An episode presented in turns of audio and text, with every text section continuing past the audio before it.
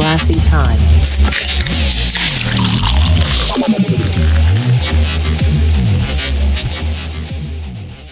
Hello and welcome to Glassy Time ਅੱਜ ਦਾ ਅਸੀਂ ਇੱਕ ਨਵਾਂ ਐਪੀਸੋਡ ਲੈ ਕੇ ਆ ਰਹੇ ਹਾਂ, ਜਿਹੜੀ ਆਪਾਂ ਇੱਕ ਸੀਰੀਜ਼ ਸਟਾਰਟ ਕਰਨ ਜਾ ਰਹੇ ਹਾਂ ਦ ਅਨਸੋਲਵਡ ਮਿਸਟਰੀਜ਼ ਆਫ ਇੰਡੀਆ ਵੀਰੇ, ਕੀ ਹਾਲ ਚਾਲ ਨੇ ਤੇ ਕਿੱਦਾਂ ਦਾ ਐਕਸਾਈਟਮੈਂਟ ਲੈਵਲ ਹੈ ਤੁਹਾਡਾ ਇਸ ਸੀਰੀਜ਼ ਨੂੰ ਲੈ ਕੇ? ਬਾਈ ਹਾਲ ਚਾਲ ਵਧੀਆ ਆ ਤੇ ਇਹ ਐਕਸਾਈਟਮੈਂਟ ਇਹਦੀ ਸੀਰੀਜ਼ ਦੀ ਹੈਗੀ ਆ। ਹੂੰ। ਕਿਉਂਕਿ ਆਪਾਂ ਐਤਕੀ ਹੁਣ ਥੋੜੀਆਂ ਚੀਜ਼ਾਂ ਨਾ ਡਿਫਰੈਂਟ ਕਰਨ ਜਾ ਰਹੇ ਹਾਂ ਜਿਹਦੇ 'ਚ ਅਸੀਂ ਵੱਖ-ਵੱਖ ਥੋੜੇ ਟੌਪਿਕ ਕਵਰ ਕਰਿਆ ਕਰਾਂਗੇ। ਓਕੇ ਤੇ ਅੱਜ ਦਾ ਜਿਹੜਾ ਟੌਪਿਕ ਆ ਅੱਜ ਅਸੀਂ ਦੋ ਆਰਮੀ ਸੋਲਜਰਸ ਦੀ ਗੱਲ ਕਰਾਂਗੇ। ਰਾਈਟ ਤੇ ਉਹਨਾਂ ਦੀ ਹਿਸਟਰੀ ਜਿਹੜੀ ਕਨਸਪੀਰੇਸੀ ਹੋਈ ਨੇ ਹੂੰ। ਤੇ ਦੇਖਾਂਗੇ ਵੀ ਕਿੱਦਾਂ ਦੀ ਤੁਹਾਨੂੰ ਹੋਪ ਕਰਦੇ ਹਾਂ ਤੁਹਾਨੂੰ ਪਸੰਦ ਆਊਗੀ। ਰਾਈਟ ਤੇ ਇੱਕ ਟੌਪਿਕ ਮੈਂ ਕਵਰ ਕਰੂੰਗਾ ਇੱਕ ਫੈਰਿਕਸ ਭਰਾ ਕਵਰ ਕਰੂਗਾ। ਓਕੇ ਨਾਲ ਮੈਂ ਵੀ ਦੱਸਦਾ ਬਹੁਤ ਮਿਹਨਤ ਲੱਗੀ ਆ ਪਰ ਨਵਾਂ ਸਟੂਡੀਓ ਇਹ ਸਾਡਾ ਨਵਾਂ ਸਟੂਡੀਓ ਆ। ਤੁਹਾਡੇ ਸਾਰਿਆਂ ਦੇ ਪਿਆਰ ਦੀ ਵਜ੍ਹਾ ਨਾਲ ਲਾਈਕ ਆਪਾਂ ਗਰੋ ਕਰ ਰਹੇ ਹਾਂ। Thank you so much for that ਭਾਜੀ ਕਿਹੜੇ ਸੋਲਜਰ ਦੀ ਤੁਸੀਂ ਅੱਜ ਗੱਲ ਕਰਨੀ ਹੈ? ਕਿਉਂਕਿ ਬਹੁਤ ਸਾਰੇ ਸੋਲਜਰਸ ਦੀ ਸਟੋਰੀਜ਼ ਨੇ ਜਿਹੜੀ ਲਾਈਕ ਆਪਾਂ ਸੁਣਦੇ ਆ ਬਟ ਇਦਾਂ ਦੀ ਕਿਹੜੀ ਇੱਕ ਐਸੀ ਅਨਸੋਲਵਡ ਮਿਸਟਰੀ ਹੈ ਜਿਹੜੀ ਆਪਾਂ ਅੱਜ ਡਿਸਕਸ ਕਰਾਂਗੇ ਸਾਰੇ ਆਪਣੇ ਸਰੋਤੇ ਨਾਲ? ਜਿਨ੍ਹਾਂ ਦੀ ਮੈਂ ਅੱਜ ਗੱਲ ਕਰਨੀ ਆ ਉਹ ਅਨਸੋਲਵਡ ਮਿਸਟਰੀ ਵੀ ਆ ਤੇ ਇੱਕ ਮਿਰਕਲ ਵੀ ਆ। ਤੇ ਅੱਜ ਦੀ ਜਿਹੜੀ ਅਸੀਂ ਸਟੋਰੀ ਕਰਨ ਜਾ ਰਹੇ ਆ ਉਹ ਹੈਗੀ ਬਾਬਾ ਹਰਭਜਨ ਸਿੰਘ ਤੇ। ਉਹਨਾਂ ਦਾ ਜਿਹੜਾ ਜਨਮ ਸੀਗਾ ਕਪੂਰਥਲੇ ਪੰਜਾਬ 'ਚ ਹੋਇਆ। ਤੇ ਉਹ ਇੱਕ ਆਮ ਪਰਿਵਾਰ ਤੋਂ ਹੀ ਸੀਗੇ। ਜਿਵੇਂ ਕਿ ਸਿੱਖ ਫੈਮਿਲੀ ਫਾਰਮਿੰਗ ਫੈਮਿਲੀ ਤੋਂ। ਸੀਗੇ। ਤੇ ਨਾ ਉਸ ਟਾਈਮ ਤੇ ਹੈਗਾ ਅਰਾਊਂਡ 1964 65 ਦੀ ਗੱਲ ਆ। ਤੇ ਉਸ ਟਾਈਮ ਤੇ ਭਰਤੀਆਂ ਵਗੈਰਾ ਵੀ ਖੁੱਲੀਆਂ ਸੀਗੀਆਂ। ਤੇ ਫਿਰ ਉਹਨਾਂ ਨੇ ਉਹਨਾਂ ਦੀ ਜੁਆਇਨਿੰਗ ਹੋ ਗਈ ਸੀਗੀ ਪੰਜਾਬ ਰੈਜੀਮੈਂਟ 'ਚ। ਤੇ ਉਸ ਤੋਂ ਬਾਅਦ ਪੰਜਾਬ ਰੈਜੀਮੈਂਟ ਤੋਂ ਜੁਆਇਨਿੰਗ ਤੋਂ ਬਾਅਦ ਉਹਨਾਂ ਦੀ ਡਿਊਟੀ ਲੱਗੀ ਉੱਥੇ ਸਿੱਕਮ ਵੱਲ। ਓਕੇ ਜਿਹੜਾ ਚਾਈਨਾ ਦਾ ਉੱਥੇ ਬਾਰਡਰ ਆ। ਨਥੂਲਾ ਪਾਸ ਕੁਛ ਇਦਾਂ ਦੀ ਜਗ੍ਹਾ ਵਾ। ਚਾਈਨਾ ਤੇ ਇੰਡੀਆ ਦਾ ਬਾਰਡਰ ਆ ਉੱਥੇ। ਤੇ ਉੱਥੇ ਉਹਨਾਂ ਦੀ ਡਿਊਟੀ ਲੱਗੀ ਸੀਗੀ। ਤੇ ਨਾਰਮਲੀ ਜਿੱਦਾਂ ਸਿਪਾਹੀਆਂ ਵਾਂਗੂ ਹਨਾ ਜੋ ਉੱਥੇ ਹੁੰਦਾ ਉਹ ਕੰਮ ਕਰਦੇ। ਲਾਈਕ ਯੰਗ ਸੀਗੇ ਪੂਰੇ? ਹਾਂ ਉਹਨਾਂ ਦੀ ਉਮਰ ਸਾਰੀ 19 20 ਸਾਲ 22 ਸਾਲ ਦੇ ਸੀਗੇ ਜਦੋਂ ਡੈਥ ਹੋ ਗਈ ਸੀ ਉਹਨਾਂ ਦੀ। ਓ ਅੱਛਾ ਅੱਛਾ। ਹਾਂ। ਤੇ ਉੱਥੇ ਉਹਨਾਂ ਦੀ ਡਿਊਟੀ ਵਗੈਰਾ ਲੱਗੀ ਹੋਈ ਆ। ਤੇ ਉਹਨਾਂ ਨੂੰ ਇੱਕ ਦਿਨ ਡਿਊਟੀ ਉਹਨਾਂ ਦਾ ਜਿਹੜਾ ਸੀ ਨਾ ਮਤਲਬ ਕਿ ਮਾਹੌਲ ਵੀ ਜਿਵੇਂ ਜਿੱਦਾਂ ਗੱਲ-ਗੁਲ ਕਰਦੇ ਸਾਰਾ। ਵਧੀਆ ਮਾਹੌਲ ਬਣਾ ਕੇ ਰੱਖਦੇ ਸੀਗੇ ਉਹ। ਫਰੈਂਡਲੀ ਨੇਚਰ ਦੇ ਸੀਗੇ। ਤੇ ਫਿਰ ਉਹਨਾਂ ਦੀ ਇੱਕ ਡਿਊਟੀ ਲੱਗਦੀ ਆ ਅਫਸਰ ਵੱਲੋਂ ਲਾਈ ਜਾਂਦੀ ਆ ਕਿ ਜਿਹੜੇ ਖੱਚਰ ਹੁੰਦੇ ਆ ਨਾ ਉਹਨਾਂ ਨੂੰ ਤੂੰ ਇੱਕ ਥਾਂ ਤੋਂ ਜਿਵੇਂ ਇੱਕ ਬੇਸ ਤੋਂ ਦੂਜੇ ਬੇਸ ਤੇ ਲੈ ਕੇ ਜਾਣਾ। ਅੱਛਾ। ਤੇ ਉੱਥੇ ਹੁਣ ਸਿੱਕਿਮ ਇਲਾਕਾ ਸਾਰਾ ਪਹਾੜੀ ਇਲਾਕਾ ਵਾ ਨਾਲ ਥੱਲੇ ਜੋ ਨਦੀਆਂ ਨੁਦੀਆਂ ਵਹਿੰਦੀਆਂ ਹਨਾ ਹੂੰ। ਉਦਾਂ ਦਾ ਹੁੰਦਾ ਵਾ। ਤੇ ਉਤੋਂ ਉੱਥੇ ਮਾਈਨਸ 'ਚ ਹੀ ਰਹਿੰਦਾ ਵੈਦਰ ਹੂੰ। ਬਰਫ਼ ਬੁਰਫ ਬਹੁਤ ਪੈਂਦੀ ਆ ਉੱਥੇ। ਤੇ ਉਹਨਾਂ ਦੀ ਡਿਊਟੀ ਲਾਈ ਜਾਂਦੀ ਆ ਵੀ ਤੂੰ ਇਹਨਾਂ ਦਾ ਜਿਹੜਾ ਆ ਖੱਚਰ ਵਗੈਰਾ ਨੇ ਤੂੰ ਲੈ ਕੇ ਜਾਣੇ ਆ ਨਾ ਇੱਕ ਥਾਂ ਤੋਂ ਦੂਜੀ ਤੇ। ਤੇ ਉਹ ਜਾਂਦੇ ਹੁੰਦੇ ਆ ਤੇ ਨਾਲ ਦੀ ਨਾਲ ਹੀ ਨਾ ਸਾਈਡ ਤੇ ਨਦੀ ਵਗੈਰਾ ਵਹਿੰਦੀ ਹੁੰਦੀ ਹੈ ਹਨਾ। ਤੇ ਉਹ ਮੌਸਮ ਮੌਸਮ ਕਰਕੇ ਉਹਨਾਂ ਦਾ ਪੈਰ ਤਿਲਕ ਜਾਂਦਾ ਓਕੇ ਪੈਰ ਤਿਲਕ ਕੇ ਤੇ ਉਹ ਡਿੱਗ ਜਾਂਦੇ ਨਦੀ 'ਚ। ਤੇ ਕੋਈ ਵੀ ਨਹੀਂ ਨਾਲ ਉਸ ਟਾਈਮ ਨਹੀਂ ਇਕੱਲੇ ਸੀਗੇ। ਅੱਛਾ ਅੱਛਾ। ਜਾਂ ਹੋਣੇ ਨਾਲ ਅੱਗੇ ਹੋਣਗੇ ਜਾਂ ਕੁਝ। ਜਿਵੇਂ ਉਹ ਉਸ ਟਾਈਮ ਤੇ ਇਕੱਲੇ ਸੀਗੇ। ਅੱਛਾ। ਸ਼ਾਇਦ ਅੱਗੇ ਹੋਵੇ ਕੋਈ ਕੁਝ ਮੀਟਰ ਤੇ ਕੋਈ ਹੋਰ। ਹੋਵੇ। ਤੇ ਫਿਰ ਉਹ ਡਿੱਗ ਜਾਂਦੇ ਆ। ਕੋਈ ਹੈਲਪ ਕੁਛ ਨਹੀਂ ਉਸ ਟਾਈਮ ਤੇ ਹਨਾ ਪਤਾ ਹੀ ਆ ਵੀ ਨਨ- ਆ 1960 ਹੈਗੀ 8 ਦੀ ਗੱਲ ਓਕੇ ਤੇ ਉਹ ਡਿੱਗ ਜਾਂਦੇ ਨਦੀ 'ਚ। ਹੂੰ। ਤੇ ਉਹਨਾਂ ਦੀ ਨਾ ਮਤਲਬ ਕਿ ਫਿਰ ਜਦੋਂ ਕਿੰਨਾ ਟਾਈਮ ਲੱਭਦੇ ਹੀ ਨਹੀਂ ਹਨਾ ਉਹ ਜਿਹੜੀ ਉਹ ਨਦੀ ਹੁੰਦੀ ਆ ਉਹ। ਜਿੱਥੇ ਐਕਚੁਅਲ 'ਚ ਡਿੱਗੇ ਹੁੰਦੇ ਆ ਨਾ। ਉੱਥੋਂ ਵੀ ਉਹ 2 ਕਿਲੋਮੀਟਰ ਅੱਗੇ ਚਲੇ ਜਾਂਦੇ ਆ ਰੁੜ ਕੇ। ਅੱਛਾ। ਤੇ ਫਿਰ ਨਾ ਸਾਰੇ ਮਤਲਬ ਕਿ ਲੱਭਣ ਲੱਗ ਜਾਂਦੇ ਆ ਉਹ ਰਾਤ ਹੋ ਜਾਂਦੀ ਆ ਆਫੀਸਰ ਵਗੈਰਾ ਜਿਹੜੇ ਵੱਡੇ ਹੁੰਦੇ ਆ ਉਹ ਕਹਿੰਦੇ ਵੀ ਬੰਦਾ ਕਿੱਥੇ ਗਿਆ ਹਜੇ ਤੱਕ ਵਾਪਸ ਨਹੀਂ ਆਇਆ। ਤੇ ਜਿਹੜੇ ਨਾਲ ਦੇ ਹੁੰਦੇ ਆ ਜਾਂ ਆਫੀਸਰ ਨੂੰ ਕਾਲ ਕਰਨ ਲੱਗ ਜਾਂਦੇ ਆ ਵੀ ਉਹ ਤਾਂ ਭੱਜ ਗਿਆ ਵਾਪਸ। ਵੀ ਨਵਾਂ ਨਵਾਂ ਹਜੇ ਲੱਗਿਆ ਸੀ ਉਹਨੂੰ 1-2 ਸਾਲ 2-3 ਸਾਲ ਹੋਏ ਸੀ ਹਲੇ ਜੁਆਇਨਿੰਗ ਨੂੰ। ਤੇ ਉਹ ਵੀ ਭੱਜ ਗਿਆ ਵਾਪਸ ਵੀ ਉਹਨੇ ਹੁਣ ਵਾਪਸ ਨਹੀਂ ਆਉਣਾ। ਤੇ ਪਰ ਫਿਰ ਵੀ ਉਹ ਆਪਣੀ ਰਿਸਰਚ ਇਦਾਂ ਕਰਦੇ ਰਹਿੰਦੇ ਆ ਲੱਭਦੇ ਆ ਉਹਨੂੰ ਹਨਾ ਜਿੱਦਾਂ ਵੀ ਡੇ ਟਾਈਮ ਤੋਂ ਤਾਂ ਮੌਸਮ ਵੀ ਬਹੁਤ ਖਰਾਬ ਹੁੰਦਾ ਬਰਫ਼ ਹਮ। ਉੱਥੇ ਬਹੁਤ ਪਈ ਹੁੰਦੀ ਆ। ਫਿਰ ਇੱਕ ਦੋ ਦਿਨ ਲੰਘੇ ਹੁੰਦੇ ਆ ਫਿਰ ਨਾ ਉਹਨਾਂ ਦੇ ਇੱਕ ਜਿਹੜਾ ਪਾਰਟਨਰ ਸੀਗਾ ਜਿਹਦੇ ਨਾਲ ਜ਼ਿਆਦਾ ਬਣਦੀ ਸੀ ਉਹਦੀ ਹੂੰ। ਉਹਨੂੰ ਰਾਤ ਨੂੰ ਸੁਪਨਾ ਆਉਂਦਾ। ਅੱਛਾ।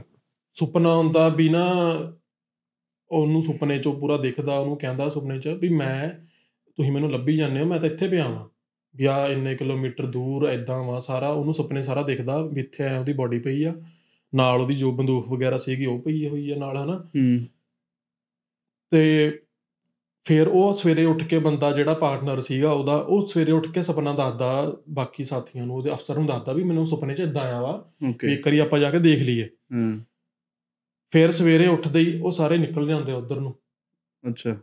ਕਈ ਵਿਸ਼ਵਾਸ ਨਹੀਂ ਕਰਦੇ ਕਈ ਕਹਿੰਦੇ ਤੂੰ ਜ਼ਿਆਦਾ ਸੋਚਿਆ ਹੋਣਾ ਵੀ ਤਾਂ ਤੈਨੂੰ ਸੁਪਨਾ ਸੁਪਨਾ ਆ ਗਿਆ ਹਨਾ। ਹੁਣ ਜਿੱਦਾਂ ਆਪਾਂ ਸਾਡੀ ਸਾਈਕੋਲੋਜੀ ਹੈ ਜਾਂ ਕੁਝ ਵੀ ਕਹਿ ਦੋ ਕਿ ਜੇ ਆਪਾਂ ਕਿਸੇ ਚੀਜ਼ ਬਾਰੇ ਜ਼ਿਆਦਾ ਸੋਚੀਦਾ ਹੁੰਦਾ ਨਾ ਉਹ ਸਾਨੂੰ ਸੁਪਨੇ ਆਉਣਾ ਸ਼ੁਰੂ ਹੋ ਜਾਂਦਾ। ਤਾਂ ਆਬਵੀਅਸਲੀ ਲਾਈਕ ਉਹਨਾਂ ਨੇ ਵੀ ਇਹੀ ਸੋਚਣਾ ਕਿ ਹਾਂ ਵੀ ਹੁਣ ਜਿੱਦਾਂ ਮੈਂ ਨਹੀਂ ਮੰਨਦਾ ਕਿ ਹੋ ਸਕਦਾ ਕਿ ਹਾਂ ਵੀ ਉਹਨਾਂ ਨੂੰ ਲੱਗ ਰਿਹਾ ਹੋਏਗਾ ਕਿ ਮਤਲਬ ਜ਼ਿਆਦਾ ਹੀ ਆਪਾਂ ਜ਼ਿਆਦਾ attach ਸੀਗਾ ਤਾਂ ਕਰਕੇ ਸੁਪਨੇ ਚ ਆ ਗਿਆ। ਤੇ ਉਹਨਾਂ ਨੇ ਵੀ ਪਹਿਲਾਂ ਯਕੀਨ ਨਹੀਂ ਕੀਤਾ ਤੇ ਪਰ ਚਲੋ ਕਹਿੰਦੇ ਫਿਰ ਵੀ ਆਪਾਂ ਚੈੱਕ ਕਰਨ ਚਲੇ ਜਾਂਦੇ ਆ। ਜਿੱਦਾਂ ਜਿੱਦਾਂ ਉਹਨਾਂ ਨੇ ਰਾਹ ਦੱਸਿਆ ਸੀ ਜੋ ਵੀ ਉੱਥੇ ਉਹ ਸਾਰੇ ਚਲੇ ਜਾਂਦੇ ਆ। ਤੇ ਜਦੋਂ ਜਾ ਕੇ ਦੇਖਦੇ ਆ ਜਿੱਦਾਂ ਉਹਨੂੰ ਸੁਪਨੇ 'ਚ ਸੀਗਾ ਬੰਦੂਕ ਪਹਿਲਾਂ ਡਿੱਗੀ ਹੋਈ ਉਹ ਮਿਲਦੀ ਆ। ਉਸ ਤੋਂ ਬਾਅਦ ਉਹਦੀ ਬਾਡੀ ਲੱਭੀ ਮਿਲਦੀ ਹੈ ਉਹ ਫਿਰ ਸਾਰੇ ਵੀ ਹੈਰਾਨ ਹੋ ਜਾਂਦੇ ਵੀ ਇਹ ਕੀ ਸੀਗਾ ਹਨਾ? ਵੀ ਲਾਈਕ ਸੁਪਨੇ 'ਚ ਆਇਆ ਪਹਿਲਾਂ ਹਨਾ? ਇਦਾਂ ਕਿਸੇ ਨੇ ਵਿਸ਼ਵਾਸ ਨਹੀਂ ਕੀਤਾ ਵਿਸ਼ਵਾਸ ਨਹੀਂ ਕੀਤਾ ਤੇ ਫਿਰ ਉਹ ਨਾ ਵੀ ਕਹਿੰਦੇ ਵੀ ਕੋਈ ਚੱਕਰ ਹੈ ਉਹ ਰਾਈਟ ਅਵੇ ਨਾ ਮਾਫੀ ਮੰਗਣਾ ਸਾਰੇ ਸ਼ੁਰੂ ਕਰ ਦਿੰਦੇ ਆ। ਵੀ ਸਾਡੇ ਤੋਂ ਗਲਤੀ ਹੋ ਗਈ ਵੀ ਅਸੀਂ ਮਜ਼ਾਕ ਉਡਾਇਆ ਵੀ ਤੇਰਾ ਮਜ਼ਾਕ ਉਡਾਇਆ ਪਹਿਲਾਂ ਵੀ ਤੂੰ ਭੱਜ ਗਿਆ ਇੰਡੀਆ ਪੰਜਾਬ ਭੱਜ ਗਿਆ ਹਨਾ। ਫਿਰ ਦੂਜਾ ਉਹਨੂੰ ਕਹਿੰਦੇ ਜਿਹਨ- ਸੁਪਨਾ ਆਇਆ ਉਹਦਾ ਮਜ਼ਾਕ ਉਡਾਇਆ ਇਹਨਾਂ ਨੇ। ਵੀ ਇਦਾਂ ਥੋੜਾ ਹੁੰਦਾ ਵਾ ਵੀ ਤੈਨੂੰ ਸੁਪਨੇ 'ਚ ਉੱਥੇ ਪਿਆ ਦਿਖਿਆ ਹਨਾ। ਤੇ ਉਸ ਦਿਨ ਤੋਂ ਬਾਅਦ ਹੀ ਨਾ ਉਹਨਾਂ ਨੂੰ ਕੁਝ ਉੱਥੇ ਇਹੋ ਜਿਹੀਆਂ ਘਟਨਾ ਹੋਣੀਆਂ ਸ਼ੁਰੂ ਹੋ ਗਈਆਂ। ਹੂੰ ਵੀ ਸਾਰਿਆਂ ਨੂੰ ਹੀ ਉੱਥੇ ਯਕੀਨ ਹੋਣਾ ਸ਼ੁਰੂ ਹੋ ਗਿਆ। ਕਿੱਦਾਂ ਦੀ ਇਹ ਇਹ? ਮਤਲਬ ਕਿ ਯਾਰ ਘਟਨਾ ਉੱਥੇ ਨਾ ਇਦਾਂ ਦੀ ਆ ਮਤਲਬ ਕਿ ਇੱਕ ਤਾਂ ਉਹ ਪਹਿਲਾਂ ਉਸ ਬੰਦੇ ਦੇ ਹਨਾ ਇੱਕ ਜਿਹੜਾ ਪਾਰਟਨਰ ਸੀ ਉਹਦੇ ਉਹਦੇ ਸੁਪਨੇ ਚ ਆਏ। ਫਿਰ। ਉਹ ਹੌਲੀ ਹੌਲੀ ਨਾ ਹੋਰ ਉੱਥੇ ਕਿੰਨੇ ਜਿਹੜੇ ਫੌਜੀ ਸੀਗੇ ਹੂੰ। ਕਿੰਨਿਆਂ ਦੇ ਸੁਪਨੇ ਚ ਆਉਣਾ ਸ਼ੁਰੂ ਹੋ ਗਏ ਓਕੇ। ਤੇ ਮਤਲਬ ਕਿ ਜਿਵੇਂ ਮੰਨ ਲਾ ਕੋਈ ਬਾਰਡਰ ਤੇ ਕੋਈ ਇਹੋ ਜਿਹੀ ਸਿਚੁਏਸ਼ਨ ਹੋਣ ਵਾਲੀ ਹੈ ਕਿਉਂਕਿ ਚਾਈਨਾ ਦਾ ਬਾਰਡਰ ਆ ਉੱਥੇ ਇਸ। ਟਾਈਮ ਤੇ ਇੰਡੀਆ ਚਾਈਨਾ ਦੀ ਆ ਲੜਾਈਆਂ ਬਹੁਤ ਚੱਲਦੀਆਂ ਸੀ। ਰਾਈਟ ਤੇ ਉਹਨਾਂ ਨੂੰ ਸੁਪਨਿਆਂ ਚ ਆ ਕੇ ਉਹਨਾਂ ਨੇ ਪਹਿਲਾਂ ਹੀ ਕਈ ਚੀਜ਼ਾਂ ਦੱਸ ਦਿਆ ਕਰਨੀਆਂ ਜਿਹੜੀਆਂ ਹੋਣ ਵਾਲੀਆਂ ਹੁੰਦੀਆਂ ਨੇ। ਜਿਵੇਂ ਸਾਵਧਾਨ ਕਰਨਾ ਸ਼ੁਰੂ ਕਰਤਾ ਉਹਨਾਂ ਨੂੰ। ਰੀਅਲੀ ਹਾਂ। ਤੇ ਹੋਰ ਇਨਸੀਡੈਂਟ ਇਦਾਂ ਦੇ ਹੋਏ ਜਿਵੇਂ ਕਿ ਹੁਣ ਮਤਲਬ ਕਿ ਉੱਥੇ ਠੰਡ ਬਹੁਤ ਹੁੰਦੀ ਆ ਹਨਾ. ਸਿੱਕਿਮਾਂ। ਬਰਫ਼ ਬੁਰ ਪੂਰੀ ਪਈ ਹੁੰਦੀ ਤੇ ਫੌਜੀ ਉਦਾਂ ਹੀ ਬਾਹਰ ਡਿਊਟੀ ਕਰਦੇ ਆ। ਹੂੰ। ਤੇ ਕਈ ਹੁਣ ਫੌਜੀ ਜਿਹੜੇ ਆ ਮਤਲਬ ਕਿ ਅੱਖ ਲੱਗ ਜਾਂਦੀ ਆ ਹਨਾ। ਹੁਣ ਇਦਾਂ ਦੇ ਉੱਥੇ ਇਨਸੀਡੈਂਟ ਹੋਏ ਆ ਕਿ ਜਿਹੜਾ ਬਾਬਾ ਹਰਭਜਨ ਸਿੰਘ ਆ ਹੂੰ। ਉਹਨਾਂ ਨੇ ਆ ਕੇ ਉਹਨਾਂ ਦੇ ਥੱਪੜ ਮਾਰੇ ਆ। ਰੀਅਲੀ ਹਾਂ। ਵੀ ਐਕਚੁਅਲ ਚ ਆ ਕਿੰਨੇ ਫੌਜੀਆਂ ਨੇ ਦੱਸਿਆ ਵਾ ਕਿ ਜਦੋਂ ਸਾਡੀ ਅੱਖ ਲੱਗ ਜਾਂਦੀ ਆ ਸਾਨੂੰ ਥੱਪੜ ਪੈਂਦਾ ਤੇ ਉਸ ਡਰ ਤੋਂ ਹੁਣ ਉਹ ਬਾਰਡਰ ਤੇ ਕੋਈ ਮਤਲਬ ਅੱਖ ਨਹੀਂ ਲਾ ਸਕਦਾ ਵੀ ਉਹਨਾਂ ਨੂੰ ਪਤਾ ਬਾਬੇ ਨੂੰ ਨਾ ਸਾਡੇ ਥੱਪੜ ਪੈਣਗੇ ਤੇ ਹੱਲੇ ਵੀ ਹੁੰਦਾ ਹੈ। ਹਾਂਜੀ ਹੁਣ ਆਪਣੀ ਸਾਈਡ ਤੇ ਤਾਂ ਇਦਾਂ ਦੀ ਚੀਜ਼ਾਂ ਹੋਈਆਂ ਹੀ ਨੇ ਠੀਕ ਆ ਹੂੰ ਈਵਨ ਜਿਹੜੀ ਚਾਈਨੀਜ਼ ਵਾਲੀ ਸਾਈਡ ਆ ਨਾ ਹਾਂ। ਉੱਧਰ ਵੀ ਇਦਾਂ ਦੇ ਇਨਸੀਡੈਂਟ ਹੋਇਆ ਉਹਨਾਂ ਨੇ ਇੱਕ ਵਾਰੀ ਜਿਹੜਾ ਇੱਧਰ ਆਪਣਾ ਇੰਡੀਅਨ ਬੇਸ ਆ ਉੱਥੇ ਹਾਂ। ਰਿਪੋਰਟ ਕੀਤਾ ਕਿ ਤੁਹਾਡਾ ਜਿਹੜਾ ਇੱਕ ਫੌਜੀ ਆ ਨਾ ਹਾਂ। ਪੱਗ ਬੰਨੀ ਆ ਉਹਨੇ ਘੋੜੇ ਤੇ ਸਵਾਰ ਹੋ ਕੇ ਸਾਡੇ ਏਰੀਆ 'ਚ ਘੁੰਮ ਰਿਹਾ ਵਾ। ਉਹਨਾਂ ਨੇ ਜਾਣੀ ਕਿ ਇਹਨਾਂ ਨੂੰ ਇੱਕ ਵਾਰਨਿੰਗ ਦਿੱਤੀ ਵੀ ਇਹਨੂੰ ਬੰਦੇ ਨੂੰ ਆਪਦੇ ਨੂੰ ਸਮਝਾਓ ਵੀ ਇਦਾਂ ਇਦਾਂ ਦਾ ਕੋਈ ਬੰਦਾ ਵਾ ਸਾਡੇ ਏਰੀਆ 'ਚ ਰਾਤ ਨੂੰ ਆ ਕੇ ਇੱਥੇ ਗੇੜਾ ਲਾ ਕੇ ਜਾਂਦਾ। ਸੱਚੀ? ਤੇ ਫਿਰ ਉਹਨਾਂ ਨੇ ਜਦੋਂ ਸਾਰਾ ਉਹਨਾਂ ਨੂੰ ਸ਼ਕਲ ਸ਼ੁਕਲ ਜੋ ਵੀ ਹਨਾ ਇਦਾਂ ਕੀਤਾ ਫਿਰ ਉਹਨਾਂ ਨੂੰ ਕਿਉਂਕਿ ਉਸ ਟਾਈਮ ਤੇ ਉਹ ਇਨਸੀਡੈਂਟ ਹੁੰਦੇ ਸੀਗੇ ਦੇ ਸੁਪਨੇ ਚ ਆਉਣਾ ਹਾਂ। ਥੱਪੜ ਪੈਣੇ ਹਨਾ ਆ ਚੀਜ਼ਾਂ ਹੋਣੀਆਂ। ਫਿਰ ਉਹਨਾਂ ਨੂੰ ਲੱਗਾ ਵੀ ਆ ਵੀ ਜਿਹੜਾ ਹਰਭਜਨ ਸਿੰਘ ਆ ਇਹ ਇਸ ਟਾਈਮ ਇੱਥੇ ਪਹਿਰਾ ਦਿੰਦਾ ਵਾ ਵੀ ਬਾਰਡਰ। ਪੈਟਰੋਲਿੰਗ ਕਰਦਾ ਵਾ ਬਾਰਡਰ ਦੀ। ਰਾਤ ਨੂੰ ਫਿਰ ਉਸ ਇਨਸੀਡੈਂਟ ਤੋਂ ਬਾਅਦ ਨਾ ਉਹਨਾਂ ਨੇ ਕੀ ਕੀਤਾ ਜਿਹੜੇ ਮਤਲਬ ਕਿ ਇੱਕ ਉਹਨਾਂ ਦੀ ਫੌਜੀ ਜਿੱਥੇ ਰਹਿੰਦੇ ਸੀਗੇ ਉੱਥੇ। ਜਿੱਥੇ ਉਹ ਵਾਲੇ ਚ ਬਟਾਲੀਅਨ ਵਗੈਰਾ ਹਾਂ ਜਿਹੜਾ ਉਹਨਾਂ ਦਾ ਬੇਸ ਸੀਗਾ। ਇੱਕ ਬੰਕਰ ਬੁੰਕਰ ਟਾਈਪ ਉਹੀ ਉਹਨਾਂ ਨੇ ਉੱਥੇ ਉਹਨਾਂ ਦਾ ਮੰਦਿਰ ਬਣਾਤਾ ਅੱਛਾ ਬਾਬਾ ਦਾ ਤੇ ਪੂਰਾ ਪ੍ਰੋਪਰ ਵਧੀਆ ਮੰਦਿਰ ਬਣਾਇਆ ਉਹਨਾਂ ਨੇ ਤੇ ਉੱਥੇ ਅੰਦਰ ਉਹਨਾਂ ਦੀ ਫੋਟੋ ਫੋਟੋ ਲੱਗੀ ਹੋਈ ਆ ਹੁਣ ਵੀ ਸਾਰਾ ਵਧੀਆ। ਤੇ ਉਹ ਮੰਦਿਰ 'ਚ ਫਿਰ ਉਹਨਾਂ ਨੇ ਕੀ ਕਰਨਾ ਸ਼ੁਰੂ ਕਰਤਾ? ਇੱਕ ਤਾਂ ਜਦੋਂ ਕੋਈ ਸਵੇਰੇ ਖਾਂਦੇ ਸੀਗੇ ਰਾਤ ਨੂੰ ਖਾਂਦੇ ਸੀਗੇ ਉਹਨਾਂ ਦੀ ਰੋਟੀ ਵੀ ਸਾਈਡ ਤੇ ਕੱਢਣੀ ਸ਼ੁਰੂ ਕਰਤੀ। ਅੱਛਾ। ਵੀ ਉਹਨਾਂ ਨੂੰ ਐਜ਼ ਅ ਲਾਈਵ ਪਰਸਨ ਹੀ ਟਰੀਟ ਕਰਦੇ ਸੀਗੇ। ਆਰਮੀ। ਵਾਲੇ ਉਹਨਾਂ ਨੂੰ as a live person treat ਕਰ ਰਹੇ। ਨੇ। ਹਾਂ। ਫਿਰ ਹਰ ਰਾਤ ਨੂੰ ਉਹਨਾਂ ਦਾ ਜਦੋਂ ਕਿਉਂਕਿ ਉਹਨਾਂ ਦੀ ਰਾਤ ਦੀ ਡਿਊਟੀ ਹੁੰਦੀ ਸੀਗੀ। ਅੱਛਾ। ਹਰ ਰਾਤ ਨੂੰ ਉਹਨਾਂ ਦਾ ਕਮਰਾ ਜਿਹੜਾ ਸੀਗਾ ਨਾ ਉਹਨਾਂ ਤੇ ਉਦਾਂ ਬੂਟ ਰੱਖ ਦੇਣੇ ਉਹਨਾਂ ਦੇ। ਹਾਂ। ਫਿਰ ਉਹਨਾਂ ਦੀ ਯੂਨੀਫਾਰਮ ਟੰਗ ਦੇਣੀ। ਹਾਂ। ਬੈੱਡ ਸ਼ੀਟ ਪ੍ਰੋਪਰ ਐ ਕਰਕੇ ਵਧੀਆ ਕਰਕੇ ਵਿਛਾ ਦੇਣੀ। ਅੱਛਾ। ਤੇ ਕਮਰੇ ਨੂੰ ਬੰਦ ਕਰ ਦੇਣਾ। ਫਿਰ ਸਵੇਰੇ ਆ ਕੇ ਜਦੋਂ ਦੇਖਦੇ ਸੀ ਨਾ ਉਹਨਾਂ ਦੇ ਸ਼ੂਜ਼ ਤੇ ਮਿੱਟੀ ਲੱਗੀ ਹੁੰਦੀ ਸੀ। ਹਾਂ। ਤੇ ਜਿਹੜੀ ਬੈੱਡ ਸ਼ੀਟ ਆ ਉੱਥੇ ਵੀ ਥੋੜੇ ਵੱਟ ਵੁੱਟ ਪਏ ਹੁੰਦੇ ਵੀ ਇਦਾਂ ਲੱਗਦਾ ਵੀ ਯੂਜ਼ਡ ਹੋਈ ਆ ਰਾਤ ਨੂੰ। ਰੀਅਲੀ ਇਦਾਂ ਦੀ ਚੀਜ਼ਾਂ ਹੁੰਦੀਆਂ ਸੀ। ਫਿਰ ਫਿਰ ਹੋਰ ਇਹ ਤਾਂ ਸੀਗੀ ਆਪਣ ਵਾਲੇ ਸਾਈਡ ਵਾਲੇ। ਬਲੀਵ ਕਰਦੇ। ਫਿਰ ਹੋਰ ਕੋਈ ਇਨਸੀਡੈਂਟ ਇਦਾਂ ਦੇ ਹੋਏ ਕਿ ਜਿਹੜੇ ਚਾਈਨਾ ਵਾਲੇ ਸੀ ਨਾ ਉਹਨਾਂ ਨੇ ਵੀ ਬਲੀਵ ਕਰਨਾ ਸ਼ੁਰੂ ਕਰਤਾ ਤੇ ਉਹਨਾਂ ਨੇ ਵੀ ਰਿਸਪੈਕਟ ਕਰਨੀ ਸ਼ੁਰੂ ਕਰਤੀ ਇਹਨਾਂ ਦੀ। ਚਾਈਨੀਜ਼ ਨੇ ਵੀ। ਚਾਈਨੀਜ਼ ਵਾਲਿਆਂ ਨੇ ਵੀ ਉਹ ਵੀ ਮੰਨਦੇ ਆ। ਵੀ ਇਹ ਇਨਸੀਡੈਂਟ ਜਿਹੜਾ ਇਹ ਪਰਸਨ ਜਿਹੜਾ ਵਾ ਹਜੇ ਵੀ ਇੱਥੇ ਹੈਗਾ ਵਾ। ਫੇਰ ਕੀ ਹੁੰਦਾ ਸੀਗਾ ਜਿਵੇਂ ਹੁਣ ਸਾਰੇ ਗਵਰਨਮੈਂਟ ਅਫੀਸ਼ੀਅਲਸ ਆ ਜਿਹੜੇ ਮਿਲਟਰੀ ਦੇ। ਵੱਡੇ ਉਹਨਾਂ ਦੀਆਂ ਜਦੋਂ ਚਾਈਨਾ ਨਾਲ ਮੀਟਿੰਗ ਹੁੰਦੀ ਸੀ ਨਾ ਕੋਈ ਉੱਥੇ। ਕੋਈ ਮੰਨ ਲਾ ਕੋਈ ਇਨਸੀਡੈਂਟ ਹੋ ਗਿਆ ਜਾਂ ਕਿਸੇ ਤੇ ਉਹਨਾਂ ਦੀ ਬਣ ਨਹੀਂ ਰਹੀ ਕੋਈ ਕੋਈ ਡਿਸਕਸ ਕਰਨ ਲਈ ਜਦੋਂ ਮੀਟਿੰਗ ਹੁੰਦੀ ਸੀ ਇੱਕ ਖਾਲੀ ਚੇਅਰ ਰੱਖਦੇ ਹੁੰਦੇ ਸੀ ਉਹ। ਤੇ ਚਾਈਨੀਜ਼ ਵੀ ਬਿਲੀਵ ਕਰਦੇ ਸੀ ਕਿ ਹਾਂ ਰੱਖਣ ਦਿੰਦੇ ਸੀ, ਉਹਨਾਂ ਨੂੰ ਵੀ ਪਤਾ ਸੀ ਇਹ ਖਾਲੀ ਚੀਜ਼ ਕਿਉਂ ਰੱਖੀ ਗਈ ਆ। ਹਾਂ। ਤੇ ਉਹ ਜਾਣੀ ਕਿ ਇੰਡੀਅਨ ਆਰਮੀ ਜਿਹੜੀ ਸੀ। ਉਹਨਾਂ ਨੂੰ ਦੱਸਿਆ ਆ ਵੀ ਇਹ ਬੰਦੇ ਨੇ ਵੀ ਸਾਨੂੰ ਨਾਲ ਜੁਆਇਨ ਕਰਨਾ। ਅੱਛਾ। ਆ ਰੀਅਲ ਨੇ ਸਾਰੀਆਂ ਚੀਜ਼ਾਂ। ਫਿਰ ਉਹਨਾਂ ਦੀ ਜਿਹੜਾ ਪਰਿਵਾਰ ਸੀ ਨਾ ਉਹਨਾਂ ਦਾ ਉਹਨਾਂ ਨਾਲ ਵੀ ਕੁਝ ਇਦਾਂ ਦੇ ਇਨਸੀਡੈਂਟ ਹੋਏ। ਇਹ ਗੱਲ ਇੱਕ ਹੈਗੀ ਆ 1985 ਦੀ। ਨਹੀਂ ਤੇ ਉਹਨੀ ਦੇ ਤਾਂ ਪਰਿਵਾਰ ਨੂੰ ਨਹੀਂ ਪਤਾ ਸੀਗਾ ਕਿ ਮਤਲਬ ਏਦਾਂ ਦੇ ਇਨਸੀਡੈਂਟ ਹੋਣੇ ਸ਼ੁਰੂ ਹੋ ਗਏ ਨੇ ਜਾਂ ਉਹਨਾਂ ਦਾ ਲਾਈਕ ਸ਼ਾਇਦ ਦਾ ਕਮਿਊਨੀਕੇਸ਼ਨ ਸੁਪਨੇ ਚ ਆਉਂਦੇ ਹੋਣਗੇ ਬਟ ਉਹਨਾਂ ਨੂੰ ਹੋਊਗਾ ਵੀ ਵੀ ਜਿਵੇਂ ਡੈੱਡ ਪਰਸਨ ਹੈ ਨਾ ਕਈ ਵਾਰੀ ਬਾਅਦ। ਚ ਸੁਪਨੇ ਚ ਹੁੰਦਾ ਵੀ ਉਦਾਂ ਹੀ ਆਉਂਦੇ ਹੋਣਗੇ। ਹਾਂ ਹਾਂ ਉਹਨਾਂ ਨੂੰ ਵੀ ਯਕੀਨ ਤਦ ਹੋਇਆ ਜਦੋਂ 1985 ਚ ਇੱਕ ਵਾਰੀ ਨਾ ਉਹਨਾਂ ਦੇ ਕੇ ਫੈਮਿਲੀ ਮੈਂਬਰ ਨੂੰ ਸੁਪਨਾ ਆਇਆ ਉਹ ਸੁਪਨੇ ਚ ਆਏ ਤੇ ਕਹਿੰਦੇ ਕਿ ਮੈਂ ਇੱਥੇ ਵਾਪਸ ਆ ਰਿਹਾ ਮੇਰਾ ਕਮਰਾ ਜਿਹੜਾ ਤਿਆਰ ਕਰ ਦਿਓ। ਕਰੇ ਘਰੇ ਉਹਨਾਂ ਨੂੰ ਮੈਂ ਫੈਮਿਲੀ ਮੈਂਬਰ ਨੂੰ ਸੁਪਨਾ ਆਇਆ ਅੱਛਾ। ਵੀ ਮੈਂ ਛੁੱਟੀਆਂ ਤੇ ਹੁਣ ਵਾਪਸ ਆ ਰਿਹਾ ਵੀ ਮੇਰਾ ਕਮਰਾ ਤਿਆਰ ਕਰ ਦਿਓ। ਹੂੰ। ਤੇ ਉਹਨਾਂ ਨੂੰ ਲੱਗਿਆ ਹੋਣਾ ਵੀ ਉਦਾਂ ਹੀ ਹਨਾ ਕੀ ਜਾਂ ਵੀ ਉਦਾਂ ਸੁਪਨੇ ਚ ਆ ਗਏ ਹੋਣੇ ਕੁਝ ਉਹਨਾਂ ਨੇ ਨਾ ਗੌਰ ਨਹੀਂ ਕੀਤਾ। ਉਹ ਜਿਹੜੇ ਮਹੀਨੇ ਉਹਨਾਂ ਨੂੰ ਸੁਪਨਾ ਆਇਆ ਸੀ ਨਾ ਉਸੇ ਮਹੀਨੇ ਉਹਨਾਂ ਦੇ ਘਰੇ ਤਿੰਨ ਮਿਲਟਰੀ ਦੀਆਂ ਗੱਡੀਆਂ ਆ ਗਈਆਂ ਇੰਡੀਅਨ ਆਰਮੀ ਦੀਆਂ।